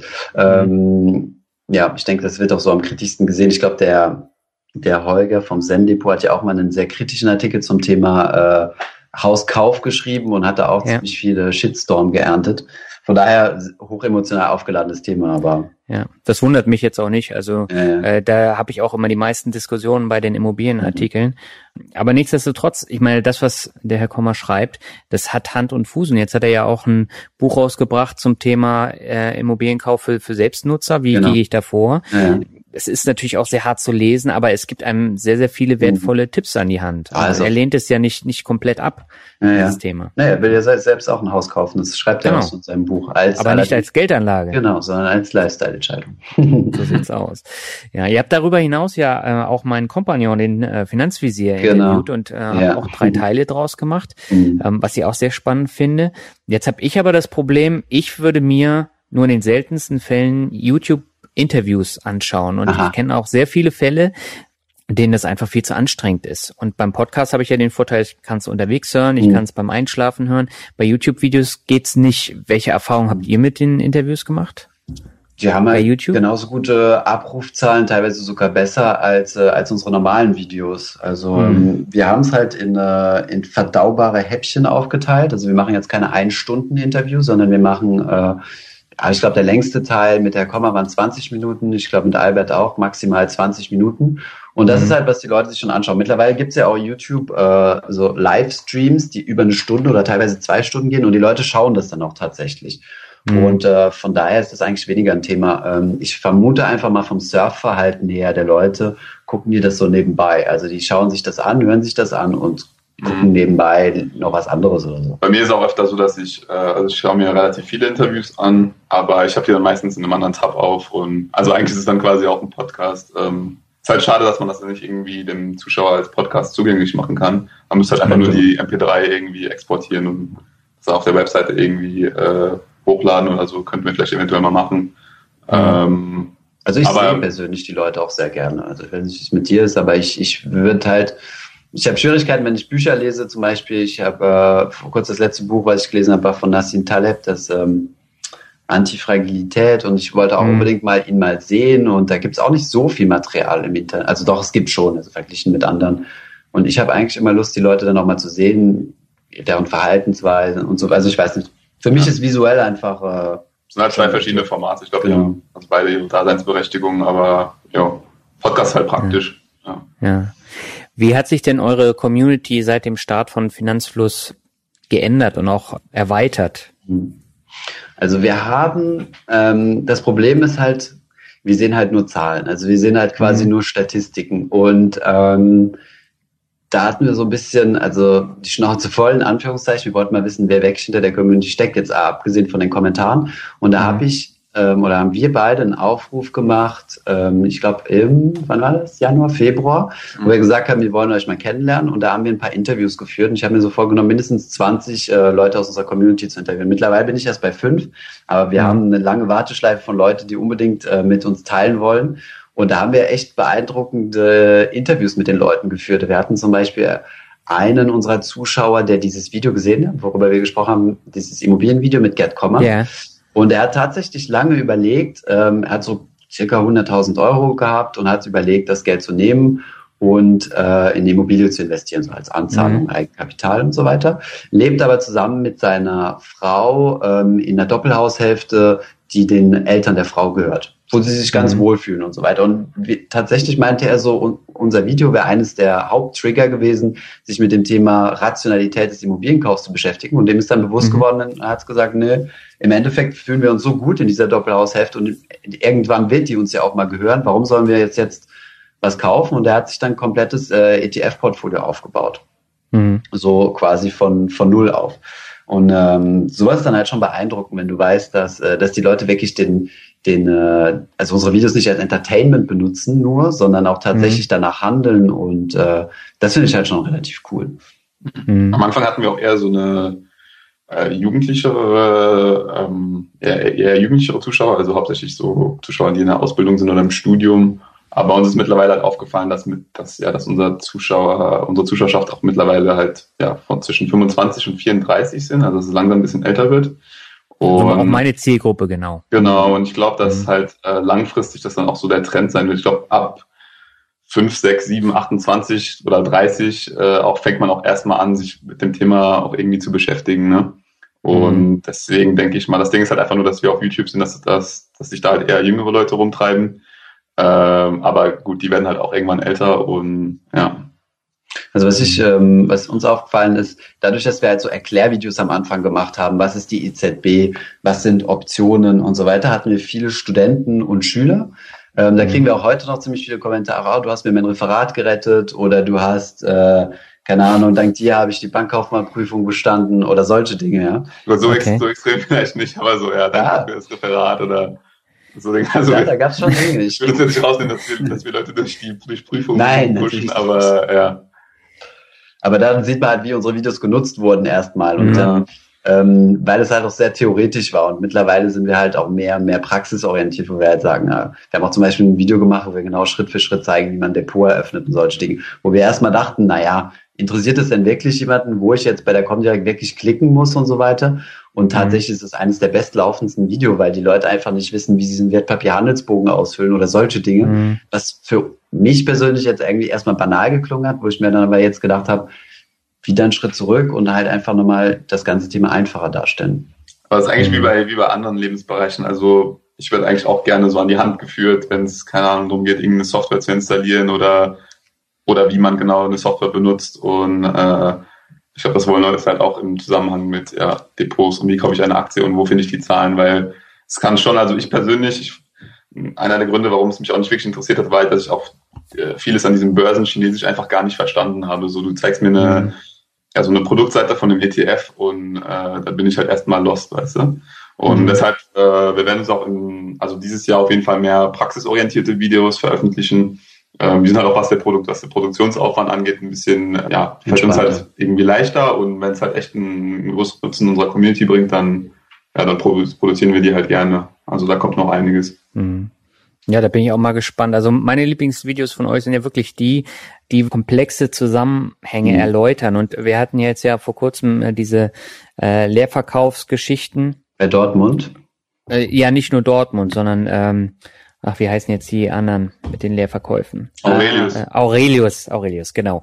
Ähm, das waren ja jetzt auch so zwei Sachen, wo die Leute völlig überfordert waren und nicht genau wussten, was steckt denn dahinter. Und dann habe ich in den Zeitungen halt mal geguckt und da wird's ja teilweise erklärt, aber bei euch hat, glaube ich, das Derivate-Video auch äh, immens hohe Klickzahlen, ja. oder? Ja, das war eins der ersten gewesen. Da waren wir auch relativ erstaunt drüber, aber das, ja. das ist eins der Top, äh, der Top-Videos. Ich glaube Top drei, vier, fünf, mindestens.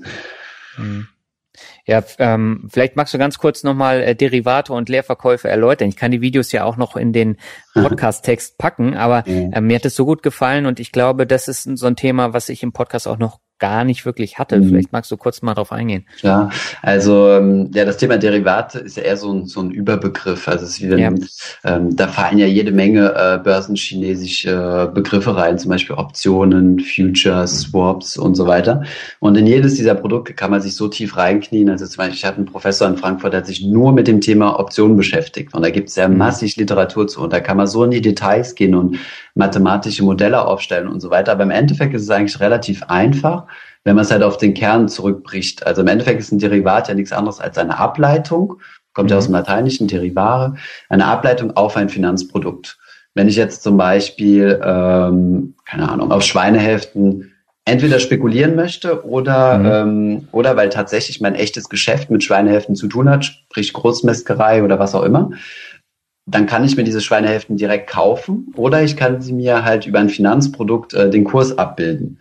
Wenn ich jetzt zum Beispiel sagen möchte, oder du zum Beispiel möchtest irgendwie äh, äh, die ben dich gegen Benzinpreisentwicklung absichern. Und statt dir mhm. halt ein Barrel äh, Öl in, in den Keller zu stellen, kannst du halt theoretisch einfach ein Future kaufen und somit von der Ölpreisentwicklung profitieren. Also im Endeffekt bildet ein Derivat nichts anderes ab als den Kurs von einem anderen Finanzprodukt. Und diesen Kurs mhm. kannst du halt manipulieren. Also du kannst zum Beispiel sagen, oder diese, den kannst du halt definieren. Wenn, du kannst zum Beispiel davon profitieren, wenn Kurse fallen. Das ist ja dann das Thema Leerverkauf. Mhm. Oder du kannst einen Hebel einbauen, kannst halt sagen, okay, wenn meine Aktie A um ein Prozent steigt, dann will ich zwei Prozent Rendite machen. Und wenn mhm. es halt fällt um ein Prozent, dann mache ich halt zwei Prozent Verlust und solche Dinge halt. Und das Thema Leerverkauf, ja, also wie funktioniert ein Leerverkauf grundsätzlich? Ist ja, ich verkaufe etwas, was mir nicht gehört, deswegen halt leer. Und wie kann ich zum Beispiel Aktien verkaufen, die mir nicht gehören, indem ich sie leihe? Das passiert ja auch bei äh, physisch replizierenden ETFs. Wenn ich jetzt zum Beispiel meine, was hast du im Nein, Depot, bei Daniel? ETFs, sorry. Nee, ähm, Wertpapierleih ist bei physisch replizierenden. Also. Ja. Was hast du im Depot, Daniel? Was könnte ich mir von dir leihen? Einfach nur als Beispiel. Du hast ja Adidas gehabt, ne? Aber. Genau. Aber BASF. Nehmen wir mal BASF als Beispiel. Genau. Ich gehe davon aus, dass der BASF-Kurs absolut fallen wird, kaputt mhm. und so weiter. Äh, genau. Große Skandale und so weiter. Du gehst mhm. vom Gegenteil aus. Du hast die Aktie in deinem Depot. Ähm, jetzt willst du dir eine kleine zusätzliche Rendite machen, indem du dir eine Leihgebühr kassierst und sagst, ja, hier, Thomas, spekulier ruhig, wie du willst. Ich weiß, dass die steigen. Dann leihe ich mir die von dir, ich zahle dir pro Aktie, keine Ahnung, einen Euro oder sowas und nehme die und verkaufe die auf dem Markt. Und mit dem frei gewordenen Geld spekuliere ich jetzt drauf, dass ich in zehn Tagen die Aktie wieder zurückkaufe am Markt, allerdings mhm. zu einem günstigeren Kurs. Das ist ja meine Spekulation. So, und dann gebe ich sie dir einfach in zehn Tagen zurück. Du hast einen Euro Gewinn gemacht, alles gut, und ähm, kriegst deine Aktie genauso zurück, wie, äh, wie du sie mir geliehen hast. So, und meine Spekulation ist jetzt natürlich, dass der Kurs zwischenzeitlich gefallen ist. Das heißt, dass ich die Aktie günstiger zurückkaufe, als ich sie verkauft habe. Mhm. Die Spekulation kann natürlich auch total nach hinten losgehen, wenn der Kurs zwischenzeitlich nämlich steigt. Dann muss ich dir die Aktie am Markt ja quasi wieder teurer zurückkaufen. Mhm. Und im Endeffekt ist es nichts anderes. War das irgendwie verständlich? Ich weiß nicht, sonst schreibe ich mir. Das war super verständlich. Ja, aber genau das ist ja der Grund, warum ich eure YouTube-Videos so super finde, weil ihr wirklich auf den Punkt genau das erläutert und dann mit diesen grafischen Animationen das dann wirklich auch so aufbereitet, dass es im Kopf bleibt. Mhm. Und das hat's jetzt wunderbar gezeigt. Von daher vielen Dank dafür. Ja, gerne. Für den kleinen Exkurs. ähm, ja, dann lass uns doch mal über das Thema Humankapital nochmal sprechen. Das mhm. ist ja eins äh, auch von meinen Steckenpferden. Ich habe jetzt ja. erst eine Folge über Humankapital im Podcast veröffentlicht. Ähm, wie invest Echt? Ja, ja. ja ähm, wie investiert ihr beiden denn in euch selber? Ähm, ja, also zuerst einmal habe ich einen, Studien, einen kleinen Studienkredit aufgenommen, als ich äh, im Studium angefangen habe, den, den tilge ich immer noch. Ähm, das wäre so das, äh, das größte finanzielle Investment, was ich bisher getätigt habe in mein Humankapital. Und ansonsten, ja, ich schaue mir halt ziemlich viele Videos an und lade auch manchmal halt die MP3-Dateien von diesen YouTube-Videos runter, um sie mir als Podcast äh, zu geben.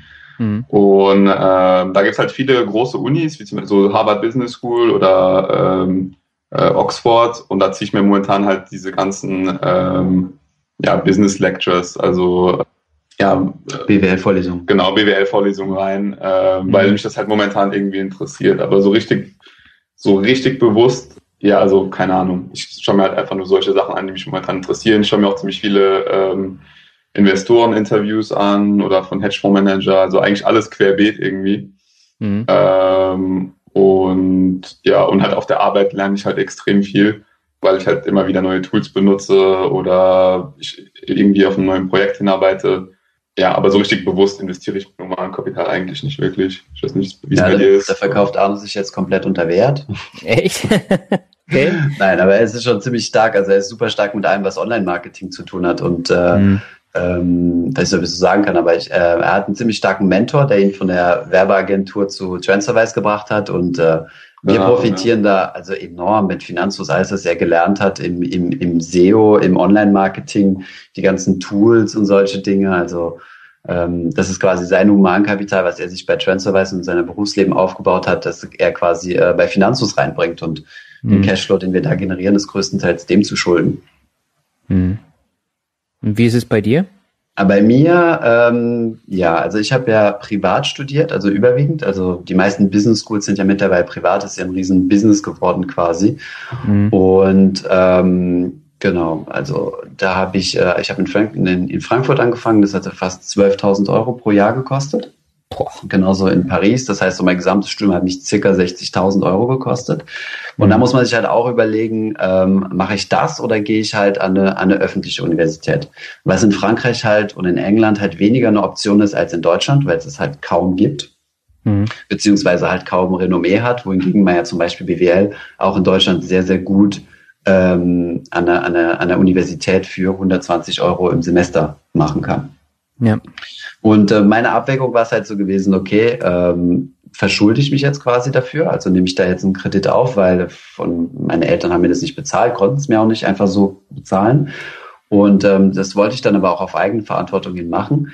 Jetzt muss man aber vergleichen, auch einfach aus dieser Humankapitalperspektive und sagen, okay, wie sind denn die Einstiegsgehälter? Und da habe ich mhm. das einfach mal verglichen und geschaut, ähm, diese Uni in Paris zum Beispiel, wie sind die durchschnittlichen Einstiegsgehälter? Daran orientiert man sich ja zunächst mal. Und mhm. dann versucht man natürlich über den Durchschnitt zu landen. und, ähm, und da habe ich dann die Rechnung gemacht und habe gesagt, okay, meine gesamte Studienzeit kostet mich X. Mein Einstiegsgehalt wird Y sein, verglichen, wenn ich jetzt zum Beispiel eine, ein, ein, sagen wir mal, ein Studium mache, was halt weniger Geld kostet oder kein Geld kostet oder vielleicht an einer weniger renommierten Uni, wo ich dann aber in gewisse Unternehmen nicht reinkomme. Ich meine, ich bin jetzt in einer Branche, wo halt quasi in Frankreich nur von drei Business Schools rekrutiert wird und wenn du halt nicht in mhm. diesen drei drin bist, kommst du halt einfach nicht rein. Und äh, das ist dann halt so ein Abwägungsfaktor. Ansonsten habe ich halt immer schon in, in Bücher investiert und äh, teilweise auch Videokurse und solche Dinge, aber ja. Ich rechne mir mein Humankapital auch aus. Also ich weiß, äh, wie ich für dich äh, jährlich verdiene. Ich kenne ungefähr die, die Gehaltswachstumsraten. Ich weiß, dass ich diesen Job nicht länger als zehn Jahre machen will. Und ähm, von daher muss man sich mit dem Humankapital auch tatsächlich, äh, also mir hilft es tatsächlich wirklich, ähm, so, ein, so einen Betrag halt zu haben. Zu wissen, so viel bin ich jetzt auf dem Arbeitsmarkt wert. Okay, du hast jetzt gesagt, ähm, maximal zehn Jahre. Was planst du denn nach den zehn Jahren? Finanzielle Freiheit, komplette Neuorientierung oder wo möchtest du dahin? Ja, also finanzielle Freiheit ist auf jeden Fall ein Ziel. Also ganz klar. Also okay. Also das Thema Rente, das ist, äh, ich verstehe jeden, für den das unsexy ist. Also ich habe da auch wahnsinnig Schwierigkeiten. Als ich im Strukturvertrieb war, habe ich ja quasi auch Rente verkauft, in Anführungszeichen. Hm. Und das ist auch nachvollziehbar für Leute, die wissen, dass sie ihr ganzes äh, Erwerbsleben in einem Angestelltenverhältnis sein wollen und so weiter und ähm, denen das auch so gefällt. Aber für mich hat mich das nie gereizt und ähm, also ich habe mich auch mit dem Thema Schäfer und so weiter beschäftigt, was äh, was äh, zumindest vom Motivationsaspekt her ziemlich hilfreich ist, finde ich. Mhm. Oh, was, was jetzt der Inhalt angeht und 12 Prozent Zinsen pro Jahr und so weiter, das ist natürlich diskussionswürdig. Aber mhm. ja, auf jeden Fall Thema finanzielle Freiheit. Und ähm, langfristig sehe ich mich auch im Unternehmertum. Aber da wirklich langfristig, weil es macht meiner Meinung nach, weiß nicht, ob es keinen Sinn macht, auf jeden Fall für mich keinen Sinn, direkt nach dem Studium mich ins Unternehmertum zu stürzen. Ich kann in der Bank, in der ich jetzt bin, und ich denke für Arne ist genau gleich mit TransferWise, extrem viel lernen. Und ich denke, ich mache jetzt zehn. Jahre Lernphase und, mhm. äh, und gleichzeitig Vermögensaufbau und dann, dann schauen wir weiter. Mhm. Ich finde spannend, ähm, Bodo Schäfer wird ja immer wieder als positives Beispiel genommen und die Bücher sind ja auch wirklich gut. Mhm. Ähm, aber so ein bisschen ist es ja auch wie Strukturvertrieb, weil er hat ja auch noch die ganzen Produkte hinten dran, äh, die jetzt auch nicht günstig sind. Ne? Die kosten richtig viel Geld und machen richtig keine Performance. ja, das kommt noch dazu. Aber ich meine, das hast du ja auch mit mit äh, Leuten wie Max Otte, ähm, Dirk Müller, ja. die dann ihre Fonds rausbringen und eine ähm, ne Negativrendite dann ja, ja. rausbringen. Ne? Das haben wir auch in einem Video äh, gebracht und äh, Arno hat uns da noch eine schöne, einen schönen äh, GIF von, von äh, wie, wie heißt der nochmal? Dirk Müller. Genau, Dirk Müller gemacht. Mhm. Und darauf haben wir auch einige Negativkommentare bekommen, wie wir es wagen können, äh, Dirk Müller zu kritisieren. Ähm, de facto ist das Problem ist aber, und das, das sind auch diesen Bücher von Taleb, deswegen bin ich dann totaler Fan von ihm, okay. ähm, auch nochmal ganz super hervorkommt. Ich meine, zu häufig wird der, wird der Glücksfaktor vergessen. Ja. ja. Es gibt, also ich, ich würde mich auch selbst als, als äh, das, ich hatte auch selbst in meinem Leben sehr, sehr viel Glück und ich bin mir bewusst, dass es Glück ist und kein Können. Mhm. Ja. Und ähm, so werden dann halt äh, Idole kreiert und so werden dann, äh, ich meine, äh, die, diese ganzen, keine Ahnung, diesen, diese Vorhersagen von äh, ja auch von, von Otto und so weiter, die auch teilweise mhm. falsch sind, werden halt, sind halt total medienwirksam. Und deswegen, mhm. deswegen kriegen die halt den Status, den die haben. Aber meiner Meinung nach sollte man da absolut nicht drauf hören. Hm. Ja, das ist äh, schon ein wichtiger Punkt. Ich habe letzte Woche ein Interview mit Dirk Müller gelesen ja. und da hat er eben auch gesagt, diese Negativ-Performance von seinem Fonds hängt auch damit zusammen, dass er da eine Absicherung eingebaut ja. äh, hat, die dann erst zum Tragen kommt, wenn die Märkte Wenn's nach crasht. unten gehen. Ja, ja, ja hätte, genau. wäre dann. Äh, den ja. interessiert's. Also ganz im Ernst. Die Leute, das ist ja genug. das Problem, ne? Ja, Ausreden gibt's genug. Ich meine, ich kann dir auch wenn du willst, legen wir zusammen morgen Fan auf. Guck mal, wir haben äh, 16.000 Abonnenten, du hast einen riesen Reach. Wir können doch auch mhm. zusammen einen Fonds starten und so weiter. Und äh, ja, wenn es klappt, perfekt, dann sind wir die absoluten Kings. Und wenn es nicht klappt, dann haben wir da auch Ausreden. Also, ja, keine Ahnung. Ich, äh, ich sehe das absolut kritisch. Und ähm, aber ist okay. Wie gesagt, ähm, meiner Meinung nach, wir müssen einfach einen guten Job machen, die Leute aufklären, welche Faktoren wichtig sind und welche nicht. Und dann einfach dieses Guru-Tum ein bisschen zur Seite tun. Hm, ja, das ist ein ganz wichtiger Punkt. Arno, wie ist denn das bei dir mit der Zukunftsplanung? Arbeitest du da auch auf einen bestimmten Punkt hin wie finanzielle Freiheit oder hast du noch gar nicht groß drüber nachgedacht? Ähm, ja, doch, da habe ich mich schon ein paar Jahre mit beschäftigt. Ähm, also für mich war auch so Rente eigentlich, also lebenslang, äh, ein Leben lang im Betrieb arbeiten ist nicht so meins, nicht meine Vorstellung. Und ich habe mich halt immer, das, deswegen habe ich auch einen, ähm, einen Job in, einer, in dieser Werbeagentur halt äh, angenommen, weil es da halt um SEO ging und um Internetmarketing und solche Geschichten, weil mhm. ich da halt einfach die äh, schon auch schon seit Jahren da wirklich die äh, die Chance sehe, halt äh, ein eigenes Business aufzubauen. Gerade im Online-Bereich kannst du halt ohne viel ja, ohne viel Risiko einzugehen, ohne viel Startkapital zu haben, kannst dir einen Blog aufbauen, kannst du dir äh, ja, ein Business aufbauen und bist dann quasi unabhängig. Mit der mhm. Zeit und also seitdem ich jetzt bei Transwise äh, arbeite, weil davor der Job bei der Werbeagentur hat mir nicht so sehr gefallen, äh, muss ich doch sagen, dass ich wirklich sehr, sehr zufrieden bin und halt auch wirklich sehr viel lerne. Und mhm. ich momentan es auch ein bisschen genieße, nicht von meinem ja, kleinen Online-Business abhängig zu sein. Weil, ja, das, ich glaube, ich, ich denke, das ist halt auch, kann auch dann relativ stressig sein. Vor allem kannst du doch irgendwann mal die Lust dran verlieren, äh, ja, halt ähm, jeden Tag zu strugglen und gucken, wie du, wie du irgendwie bei die Runden kommst. Also ja. ich sehe das so, dass ich auch wahrscheinlich so die nächsten ja, fünf bis zehn Jahren schon berufstätig sein will, wenn ich halt noch genug so ähm, Challenges habe auf der Arbeit. Und wenn nicht, will ich halt äh, eigene Internet-Businesses haben. Wahrscheinlich stelle ich mir so vor ähm, mhm. weil ich mich halt im Bereich also ein bisschen ein bisschen auskenne und ähm, mir das halt auch extrem viel Spaß macht. Und äh, ja, das ist so, so sehe ich halt meine Planung. Also auch eher mhm. so unternehmerisch oder so, ja. Mhm. Ich finde spannend, was du gerade gesagt hast, weil das wird ja häufig dann immer nicht so verkauft, gerade von den ähm, äh, Online-Unternehmern, die sich jetzt ein Business aufgebaut haben, da heißt es dann immer, ja, das ist die Zukunft und man verdient da sehr, sehr viel Geld, aber man vergisst halt dann immer, was passiert, wenn es schlechter läuft, wenn man keine Einnahmen hat und da bricht ja alles hintenrum wieder zusammen und dann musst du letztendlich doch wieder ins Hamsterrad gehen. Genau, also das Ding ist halt auch, das Problem ist halt so Unternehmer, die, die, die irgendwelche Produkte haben, die dir, äh, es ist ja nicht wie bei den Finanzen, weißt du, die dir zeigen, wie du reich wirst oder wie du dir ein ja. gutes Business aufbaust und äh, dass danach dass dein Leben halt voller Glamour ist und so, aber äh, ja, ich sehe das halt irgendwie nicht so. Ich denke, das ist harte Arbeit und mhm. ich habe halt auch viele kleinere Projekte gehabt am Anfang, die halt auch immer gescheitert sind, weil sie halt auch nicht langfristig angelegt waren. Also nur so, sagen wir mhm. mal, so eine Nischenseite mal hier und da oder so, aber so Sachen haben auch eigentlich keine Zukunft. Also da muss man sich halt schon, also irgendwann mal was, was starten und das mal so wie jetzt zum Beispiel, was wir mit Finanzfluss gemacht haben, so anderthalb Jahre mal durchziehen. Und dann mhm. hat man schon eine ganz andere Einstellung zu dem, zu dem Thema äh, ein eigenes Business aufbauen. Also du hast halt da deine, deine, ja, du hast halt immer wieder Steine, die du in deinem Weg, die du umgehen musst und so. Und ähm, ja, ich war auch mal lange von diesem ganzen digitalen Nomadentum angetan. Mhm. Ähm, aber davon bin ich mittlerweile auch komplett weg. Also ich glaube nicht, dass es, dass es das Geilste ist, äh, irgendwo in Brasilien am Strand äh, sich mit äh, seinen Rechnungen rumschlagen zu müssen und dann sein, äh, sein Business äh, betreiben muss. Also ich will, ich hätte auch, ich will generell mehr Freiheit haben im Leben so, aber hm. ich glaube, so ein bisschen Struktur und ein paar Geschäfte haben, so langfristig, das, das wäre es eigentlich für mich so. Hm. Wie ist es denn bei euch? Ich meine, ihr habt ja jetzt auch Jobs, wo ihr nicht nur fünf Stunden am Tag arbeitet, mhm. sondern wahrscheinlich wesentlich mehr. Ähm, kriegt ihr das dann trotzdem mit Finanzfluss hin oder wird es da dann zeitlich auch schon mal so ein bisschen eng? Hm. Ähm, also es wird immer ab und zu mal eng. Das Ding ist halt, wir wollen, wir versuchen halt, dass Thomas jetzt nicht der einzige Charakter auf Finanzfluss ist. Also wir würden gerne Finanzfluss eher so als Marke etablieren und yeah. halt auch andere Leute äh, an dem Projekt teilhaben lassen und die das irgendwie mit aufziehen wollen. Mhm. Ähm, wir haben es noch nicht so richtig auf die Suche gemacht, aber das wird so, denke ich mal, ich denke mal Ende dieses Jahres oder ja, in den nächsten paar Monaten anfangen.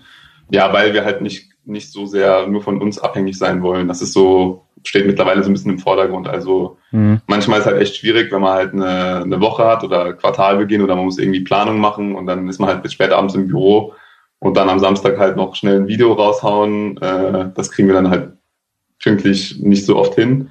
Mhm. Ähm, ja, also da werden wir halt gucken, dass wir das irgendwie, dass wir den Kanal ein bisschen skalieren können. Dass halt vielleicht andere Leute finden, die äh, auch Interviews machen oder ja, halt einfachere so Erklärvideos äh, machen können, dass wir einen Animierer finden und mhm. solche Geschichten halt. Das ist so, das ist so der Plan. Aber es ist halt schon ziemlich intensiv. Also ich habe, also ich gehe, ich gucke zum Beispiel gar kein Fernsehen oder so. Äh, ich zock keine Games. Ich habe gar keine Zeit für, für so Dinge eigentlich an für sich. So, ich habe am Wochenende treffe ich mich auch eher selten mit Freunden oder so. Also mhm. wirklich sehr, sehr selten. Und äh, sondern ja, ich gehe dann vielleicht am Wochenende mit meiner Freundin frühstücken oder so, dann mache ich halt, bin ich, sitze ich am Video drin. Aber ja, so, also manch ab und zu wird es halt ein bisschen viel, aber mal sehen, wie es geht. Also bis jetzt ist es definitiv machbar. Das ist aber einer der Gründe, warum wir, äh, warum wir keinen, keinen offiziellen Publishing-Tag haben. Also gerade mhm. am Anfang hatte ich da relativ häufig Schwierigkeiten mit, dass wir, dass äh, das Video ist nicht fertig und am nächsten Tag immer noch nicht und immer noch nicht und dann gibt's technische Probleme und dann dies und jenes. Mittlerweile funktioniert es halt relativ äh, routiniert mhm. und wir machen uns dann halt, äh, also wir haben jetzt halt angefangen, uns Buffer aufzubauen. Also wir haben jetzt zum Beispiel noch zwei Videos in der Pipeline. Wir werden dieses Wochenende jetzt produzieren. Ähm, von daher geht das so, wie Jano halt schon gesagt hat, wir versuchen jetzt ein Maximum outzusourcen. Mhm. Also halt die, die Dinge, die halt nicht kriegsentscheidend sind, ja, zum Beispiel äh, gerade dieses Thema Animieren, wenn wir da jemanden finden, der, äh, der uns das ungefähr in dem Stil machen kann, wie wir es machen, ähm, mhm. dem geben wir dann natürlich auch die Grafiken und solche Dinge, das wäre natürlich super. Und äh, dann wollen wir, wie gesagt, noch ein paar Charaktere mit reinbringen, aber ja. Aber bisher hat es immer ganz gut geklappt mit den Arbeitszeiten. Mhm. Das, das finde ich äh, übrigens sehr spannend, weil Kolja von Aktien mit Kopf macht das ja ähnlich. Ne? Der hat ja jetzt so eine riesen Plattform mit Versicherung mit Kopf ja. und äh, Immobilien mit Kopf und äh, dann hat er da eben auch noch so ein paar andere Köpfe mit eingebaut okay. und ähm, wird dadurch halt auch immer größer. Ne? Ja, ja.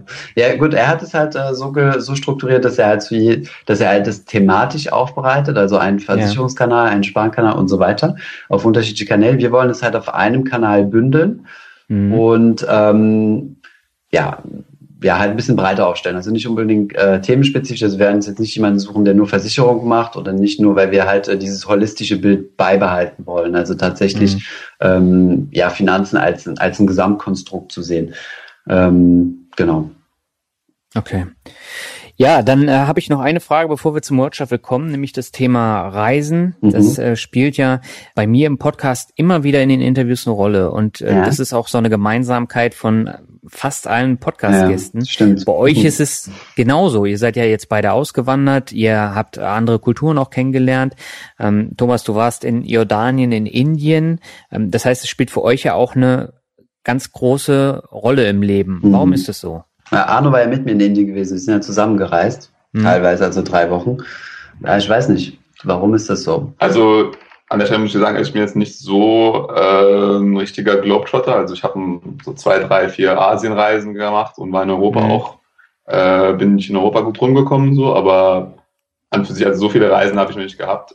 Aber generell ist also, ja, mein Wunsch ist halt, dass ich später mal die Freiheit habe, also mindestens ja, also drei, vier Monate im Jahr äh, reisen zu können.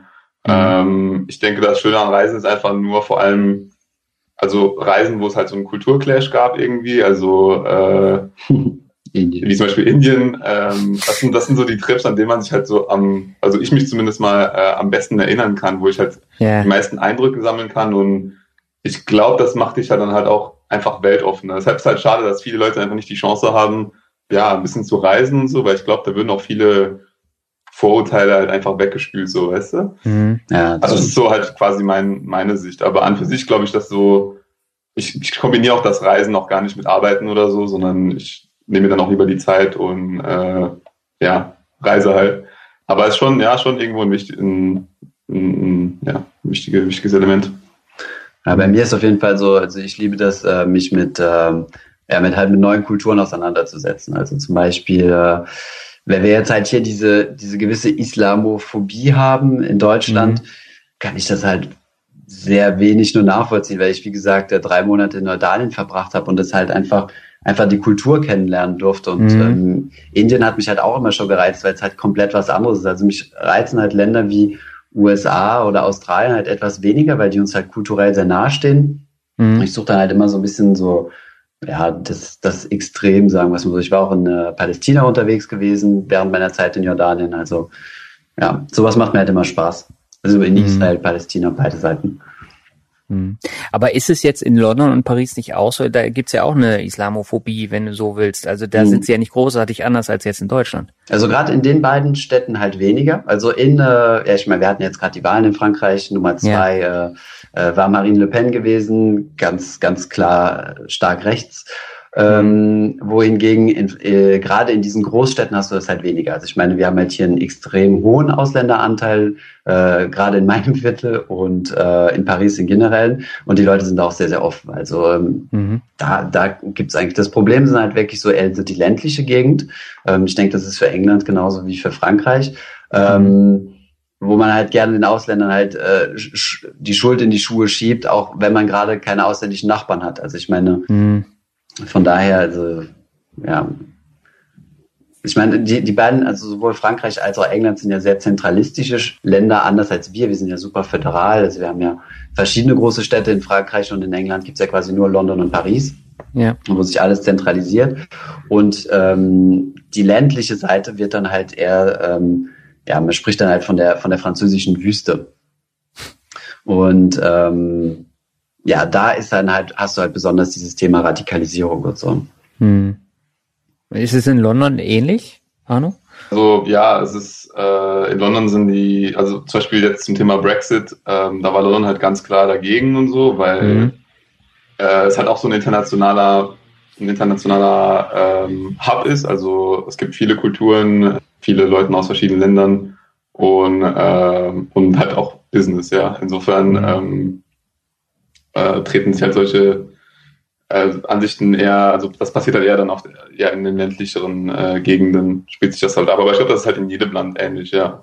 Hm. Definitiv. Also auch in Deutschland. Ich meine, Berlin ist ja auch so bekannt für seine Weltoffenheit und so weiter. Ja. Ich weiß jetzt nicht, also, ob, da besonders, ob dort besonders rechts gewählt wird. Ja. Genau, oder in Amerika, da hast du ja auch halt äh, Ostküste, Westküste äh, und vielleicht Chicago so mittendrin, halt so relativ weit offen und dann alles, was da in der Mitte ist, ist halt äh, Trump. Trump ja.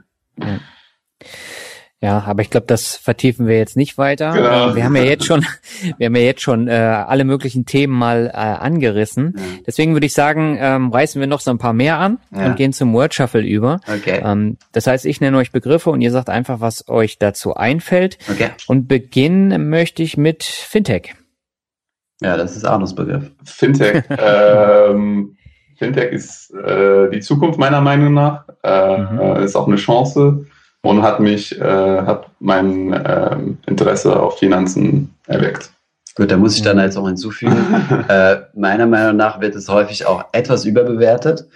Ähm, Gerade wenn es heißt, äh, Fintech wird die komplette Bankenbranche auf den Kopf stellen. Also so, so radikal sehe ich das jetzt auch nicht. Ähm, ja, also es, ja. es, wird sicherlich einige Dinge äh, ändern. Es wird auch verschiedene mhm. Banken zu, äh, dazu veranlassen, äh, diverse Geschäftsbereiche fallen zu lassen, beziehungsweise sich mit Fintechs zu kooperieren.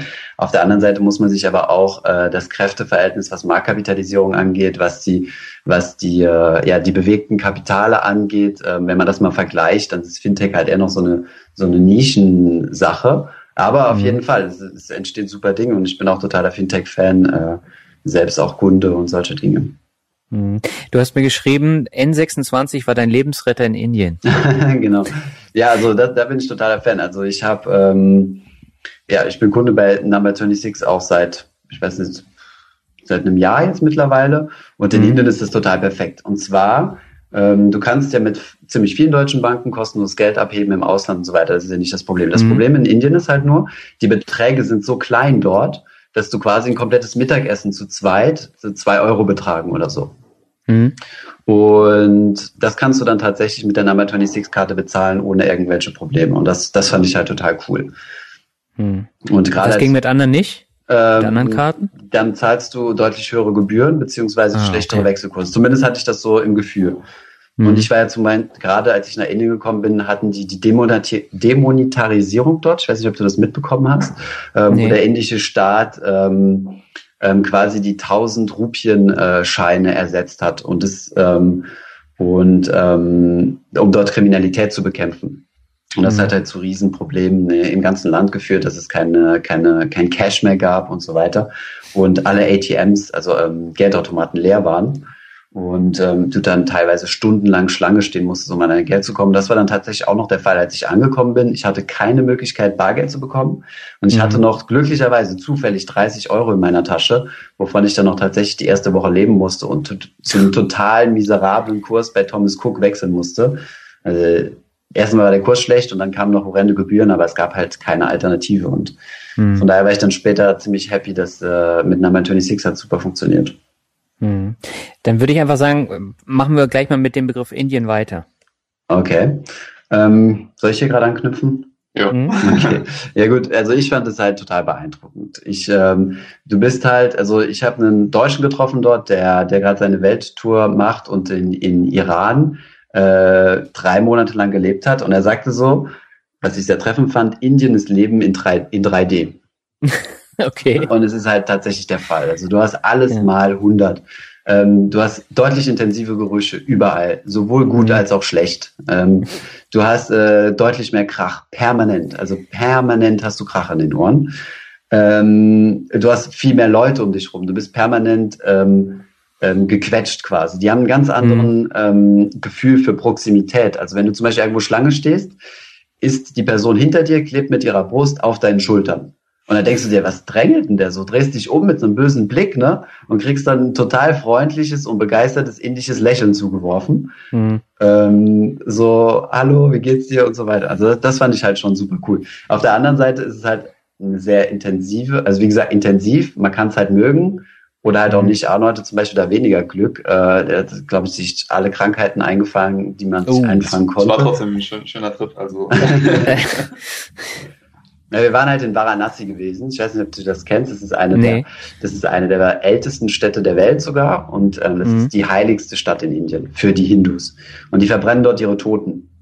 Mhm. Und zwar ähm, öffentlich. Also direkt am Ganges, am Fluss, ähm, verbrennen die täglich bis zu 300 Tote die mhm. von, ähm, von ganz Indien hergebracht werden, weil in Varanasi kannst du diesen, diesen Kreislauf, diesen Wiedergeburtskreislauf der, der Hindus durchbrechen. Du kannst dann von dort aus quasi ins Nirvana kommen. Zumindest sind da die Chancen höher. So habe ich es zumindest verstanden. Und dann bist du halt dort am Ganges und siehst dann halt tatsächlich Leichen, was du ja so normalerweise nicht siehst, also zumindest nicht in unseren Kulturkreisen, die dann quasi vor deinen Augen ohne irgendwelche Scham verbrannt werden, mit Kindern, die da drumherum spielen, mit Kühen, mit Hunden, mit Highlife. Und hast dann halt den ganzen Rauch im Gesicht. Äh, es ist halt sehr, sehr intensiv. Und äh, ich habe es halt geliebt. Aber ich hatte auch ähm, äh, zwei Monate Indien-Erfahrung, bevor Arno gekommen ist, bevor wir nach Varanasi sind. Von daher ja. war ich da etwas weniger empfindlich, sagen wir es mal so. Ich glaube, man muss mhm. halt, man muss halt auch einfach einen längeren Zeitraum bleiben. Also Thomas hat ja auch äh, verschiedene ähm, ja, Lebensmittelvergiftungen davor. Ja, eine. Eine, eine. Aber danach war ich auch, habe mich auch gestärkt gefühlt. Aber es war echt eine, ein, ein wirklich, wirklich schöner Trip und ähm, ja, ich glaube, den werden wir auch noch lange in Erinnerung behalten. So. Ja, vor allem die Inder sind absolut coole Menschen. Also es ist unglaublich, wie, wie herzlich die sind und so weiter. Also man kann nirgendwo hingehen, ohne dass man nicht irgendwie geholfen bekommt oder die Leute, äh, die Leute mit einem reden wollen, wenn sie dich interessant finden und so weiter. Also in den Zügen. Also ich, ich, ich fand es total cool. Ich würde jederzeit wieder zurückgehen. Und anders als mhm. man denkt, auch für Frauen kein, also klar, man muss halt ein bisschen aufpassen, aber ich bin auch mit meiner Freundin rumgereist und kein Problem wirklich. Also die gucken mhm. natürlich, aber die Inder gucken immer. Also das ist, das ist so das Ding, man hat nie Intimität eigentlich. Also hm. das ist so ein bisschen, äh, das kann man mögen oder auch nicht, aber du hast immer 20 Leute um dich herum. Ja. Hm. Okay, kommen wir zum nächsten Begriff. Ja. Äh, das ist Glück. Glück, okay. Glück, äh, ja, hat man oder nicht. Äh, ja, Glück spielt eine wesentliche Rolle, glaube ich, in, in jedermanns Leben. Und ähm, ja, irgendwo zieht man auch das an, was man sich wünscht. Und äh, ja, wenn man dann auch die richtige, also eine Portion Glück hat, dann äh, kommt man halt seinen Zielen näher. Würde ich jetzt mal so sagen. Jetzt so. Na, ich würde ähm, würd sagen, man muss halt. Äh, ist ein Faktor, ein wichtiger Faktor, ja. Ja. Also ich glaube, es ist ein Zitat von Goethe, der mal gesagt hat, wer ein Ziel hat, dem kommt vieles entgegen. Und ich denke, das, das trifft auch fürs Glück zu. Also wenn man, mhm. wenn man irgendwie so eine Idee hat, wo man hin will und auch viel dafür arbeitet und gleichzeitig aber auch die, offen, die Augen offen hält, dann, äh, dann sieht man vielleicht äh, verschiedene Chancen, die man sonst nicht sehen würde. Und das kann man natürlich als Glück sehen. Aber ansonsten bin ich eigentlich auch ziemlich, äh, ziemlich der Meinung, dass das Glück halt auch viel eine Rolle spielt. Äh, es kann bei der Geldanlage sein, aber auch vor allem in den, in den persönlichen äh, Wahl, zum Beispiel ähm, Beruf, Karriere und solche Dinge. Hm. Okay, der nächste Begriff, der geht an Arno. Hm. Ähm, Big Ben. Big Ben war ich noch nie. ich bin da relativ oft vorbeigefahren, weil ich, das lag mal bei mir auf dem Weg zur Arbeit. Ähm, ja. ja, ist ein wichtiges Merkmal. Ich denke dann auch hier an äh, französische Schülergruppen. die sind da nämlich wirklich überall. Okay. Ähm, ja, und ansonsten halt, äh, ja, ich sehe die auch relativ oft auf, als Magnet auf irgendwelchen Kühlschränken äh, bei meinen Freunden. Aber ja, zum Thema Big Ben kann ich leider nicht so viel sagen. Ja. Okay. Thomas, für dich habe ich den Eiffelturm. Ja, also ich war auf dem Eiffelturm schon mal gewesen, allerdings äh, nicht in den letzten drei Jahren. Also ich war vorher häufiger mal in Paris als Tourist und dann sind wir auch auf den Eiffelturm hoch, weil ich auch Verwandtschaft hier in der Region habe. Aber ja, sonst nicht hoch. Allerdings habe ich in der Nähe des Eiffelturms gewohnt, mit äh, Blick auf den Eiffelturm und habe häufig äh, fürs Studium und solche Dinge gelernt im, ähm, in dieser grünen, grünen Platz vor dem Eiffelturm und es war meine Laufstrecke, meine Standard-Joggingstrecke. Äh, Dort habe ich auch ziemlich viele äh, äh, Bilder von chinesischen äh, äh, Touristen ruiniert, indem ich in, in deren äh, Shot geraten bin. okay. Ja, der nächste Begriff, ähm, Brandenburger Tor.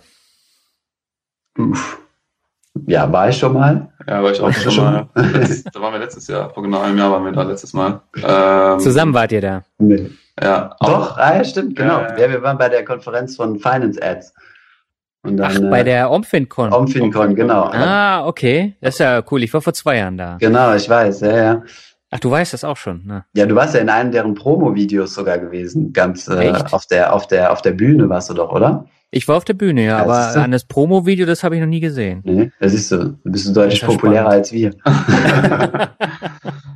okay.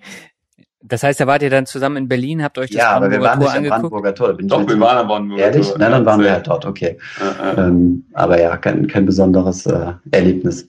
Also. Ja, auch, auch ein wichtiges Merkmal. Also ich glaube, ich habe einen stärkeren Bezug zum Brandenburger Tor als zum Big Ben. Äh, aber wie gesagt, ich war da, glaube ich, gefühlt nur zweimal. Ja. Okay, aber das Promo-Video muss ich mir echt mal angucken. Sehr spannend. Ähm, gut, ja, kommen wir zum nächsten. Das ist Rockmusik. Rockmusik, ja. Ähm, da dachte ich mir, zum Glück stellt Daniel diese Frage immer ganz am Schluss, weil wir auch überlegt haben, was ist unser Bezug zur Rockmusik. Und okay. ich, ich habe tatsächlich keinen. Äh, Arno ist ja musikalisch ja, sehr breit aufgestellt. Genau, also ich höre eigentlich alles äh, ja, querbeet. Ähm, rockmäßig ich aber eigentlich eher weniger. Was mir ganz gut gefällt, sind also die älteren Sachen.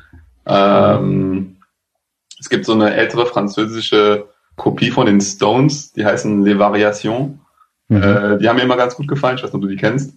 Äh, nee. ähm, und dann ansonsten halt ja Beatles äh, und es gibt halt noch eine neuere Band, die heißt Tame Impala, wobei die halt jetzt nicht wirklich äh, hart unterwegs sind oder so, also es ist etwas langsamere Rockmusik. Mhm. Ja, aber das wäre das, das wäre so, was ich zu sagen hätte zu dem. Okay. Ja, der nächste ist äh, Digitalisierung. Oh, ja.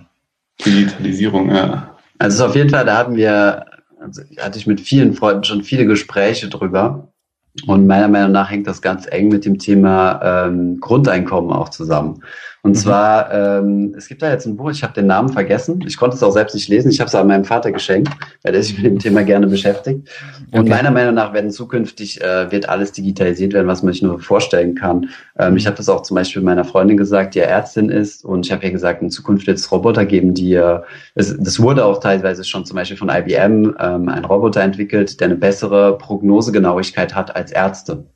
Mhm. Und genauso in, im Bereich äh, Tech äh, gibt es ja auch jetzt die Legal Tech, die mehr und mehr Anwaltsprozesse äh, automatisieren können. Also ein Kumpel von mir, der äh, äh der Jura studiert hat, hat mir das, hat mich, hat mir da mal verschiedene Dinge zu erzählen. Von daher werden jetzt auch Top-Berufe, also es ist jetzt nicht nur der Fabrikarbeiter, der durch einen Roboter ersetzt wird, sondern auch Top-Berufe mehr und mehr äh, durch die Digitalisierung ersetzt und genauso in der Bank. Ja, ich meine, es gibt viele mhm. Dinge, die ich heute tue, die ich eigentlich nicht mehr tun müsste, die man durch Algorithmen ersetzen kann. Und von daher denke ich, wird es für langfristig, wenn man jetzt ein bisschen pessimistisch sieht, für Massenarbeitslosigkeit sorgen. Mhm. Ähm, weil man einfach nicht mehr so viele Menschen braucht für die Wertschöpfung. Ähm, man, man, sieht Beispiel Uber, ja. Ähm, ja. Uber ist, funktioniert ja in London und Paris. Ähm, nutze ich auch, also nutzen wir beide regelmäßig und ähm, die forschen ja jetzt an Self-Driving, also selbst äh, fahrenden Autos, oder? Mhm. Und ähm, damit arbeiten die ja quasi, wenn du so willst, direkt gegen ihre Fahrer. Mhm. Und machen die quasi arbeitslos. Ja. Und ich denke, das wird sich in allen Bereichen so durchsetzen.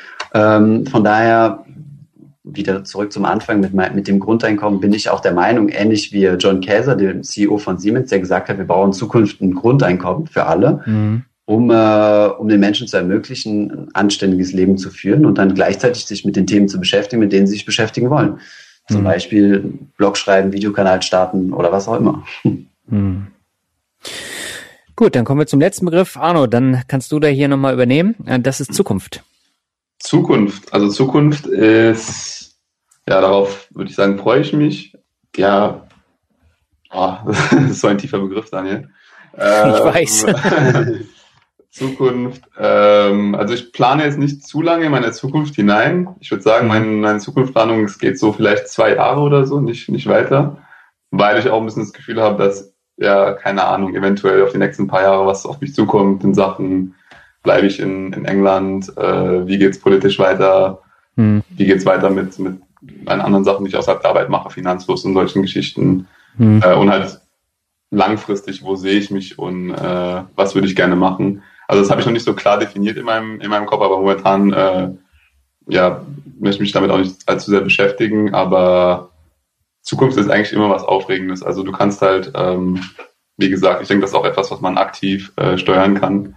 Hm. Und ja, das wäre es dann auch schon. Super, aber da hast du jetzt einen schönen äh, Knoten ins Interview sozusagen gemacht. Ähm, ich glaube, das war eine sehr, sehr runde Sache. Äh, hat eine Menge Spaß gemacht mit euch beiden. Ja, uns Vielen auch. Dank Danke. erstmal dafür. Danke dir. Gerne. Ja, ich weiß ja immer nicht so ganz, äh, welche Themen wir dann alle noch streifen, aber ich glaube, bei euch haben wir wieder einen ganz bunten Blumenstrauß gehabt. Ja, das kann sein. ein bisschen, ein bisschen chaotisch vielleicht auch, aber wir haben ja, wir sind ja eigentlich gewohnt, dass wir nachträglich immer noch alles bearbeiten können, schneiden, äh, neu aufnehmen und so was ja. im Podcast ja nicht der Fall ist. genau, das ist auch unser, unser erstes gemeinsames Interview. Ich glaube, oder wurdest du irgendwo schon mal interviewt? Nein. Ja. Ja, ich freue mich, dass die Premiere bei mir ist und ich glaube, dass das Interview für großes Interesse sorgen wird und ich finde es ähm, sehr, sehr spannend. Von daher habt vielen Dank und äh, ich wünsche euch für euren Finanzflusskanal alles Gute. Super, vielen Dank. Cool. Dir auch viel Erfolg, Daniel. Genau. Ja, danke. Macht's gut. Ciao. Ciao. Ciao. Ja, damit sind wir am Ende dieser Podcast-Folge angekommen. Ich hoffe, sie hat dir gut gefallen und entschädigt etwas für die etwas längere Pause, die jetzt äh, kommen mag. Bevor wir in die Pause gehen, habe ich aber noch vier Bewertungen für dich. Und zwar fangen wir an mit Madeng. Er schreibt, der beste Finanzpodcast. Gefällt mir sehr gut, gut moderiert und inhaltlich sehr informativ. Ähnlich gut ist nur der Finanzvisier rockt. Wenn euch dieser Podcast gefällt, unbedingt auch die Produktion mit dem Finanzvisier anhören. Vielen Dank für diesen großartigen Podcast. Habe mittlerweile alle Folgen gehört und freue mich auf jede neue. Nochmal danke und alles Gute, Daniel.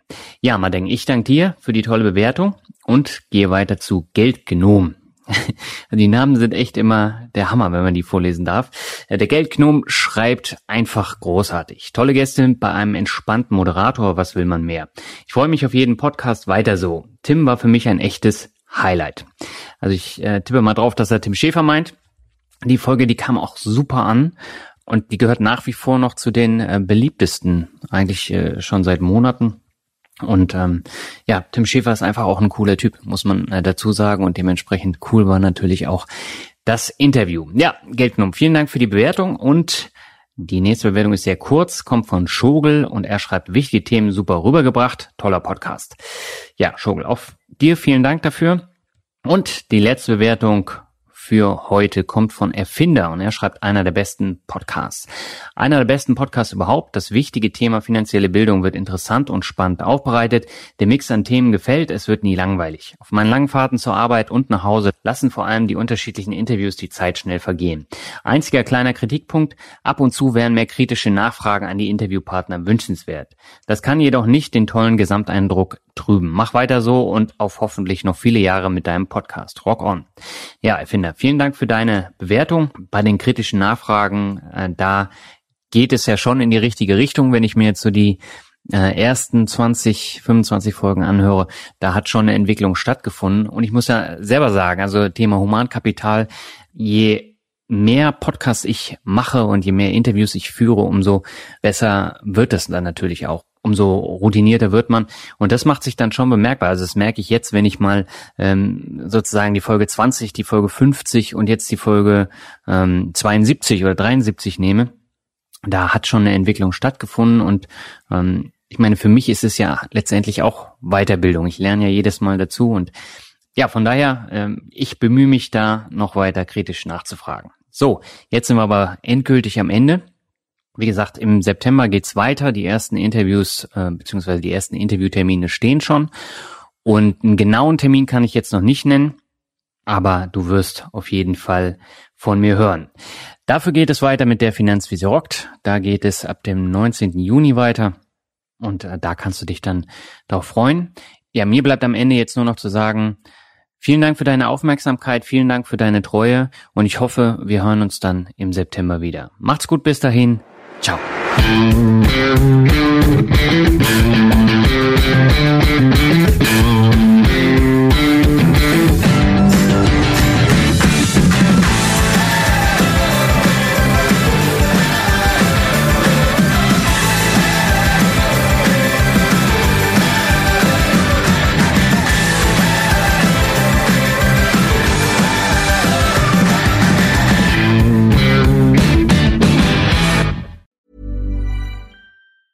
Planning for your next trip? Elevate your travel style with Quince. Quince has all the jet setting essentials you'll want for your next getaway, like European linen, premium luggage options, buttery soft Italian leather bags, and so much more. And is all priced at 50 to 80% less than similar brands. Plus, Quince only works with factories that use safe and ethical manufacturing practices. Pack your bags with high-quality essentials you'll be wearing for vacations to come with Quince. Go to quince.com slash pack for free shipping and 365-day returns.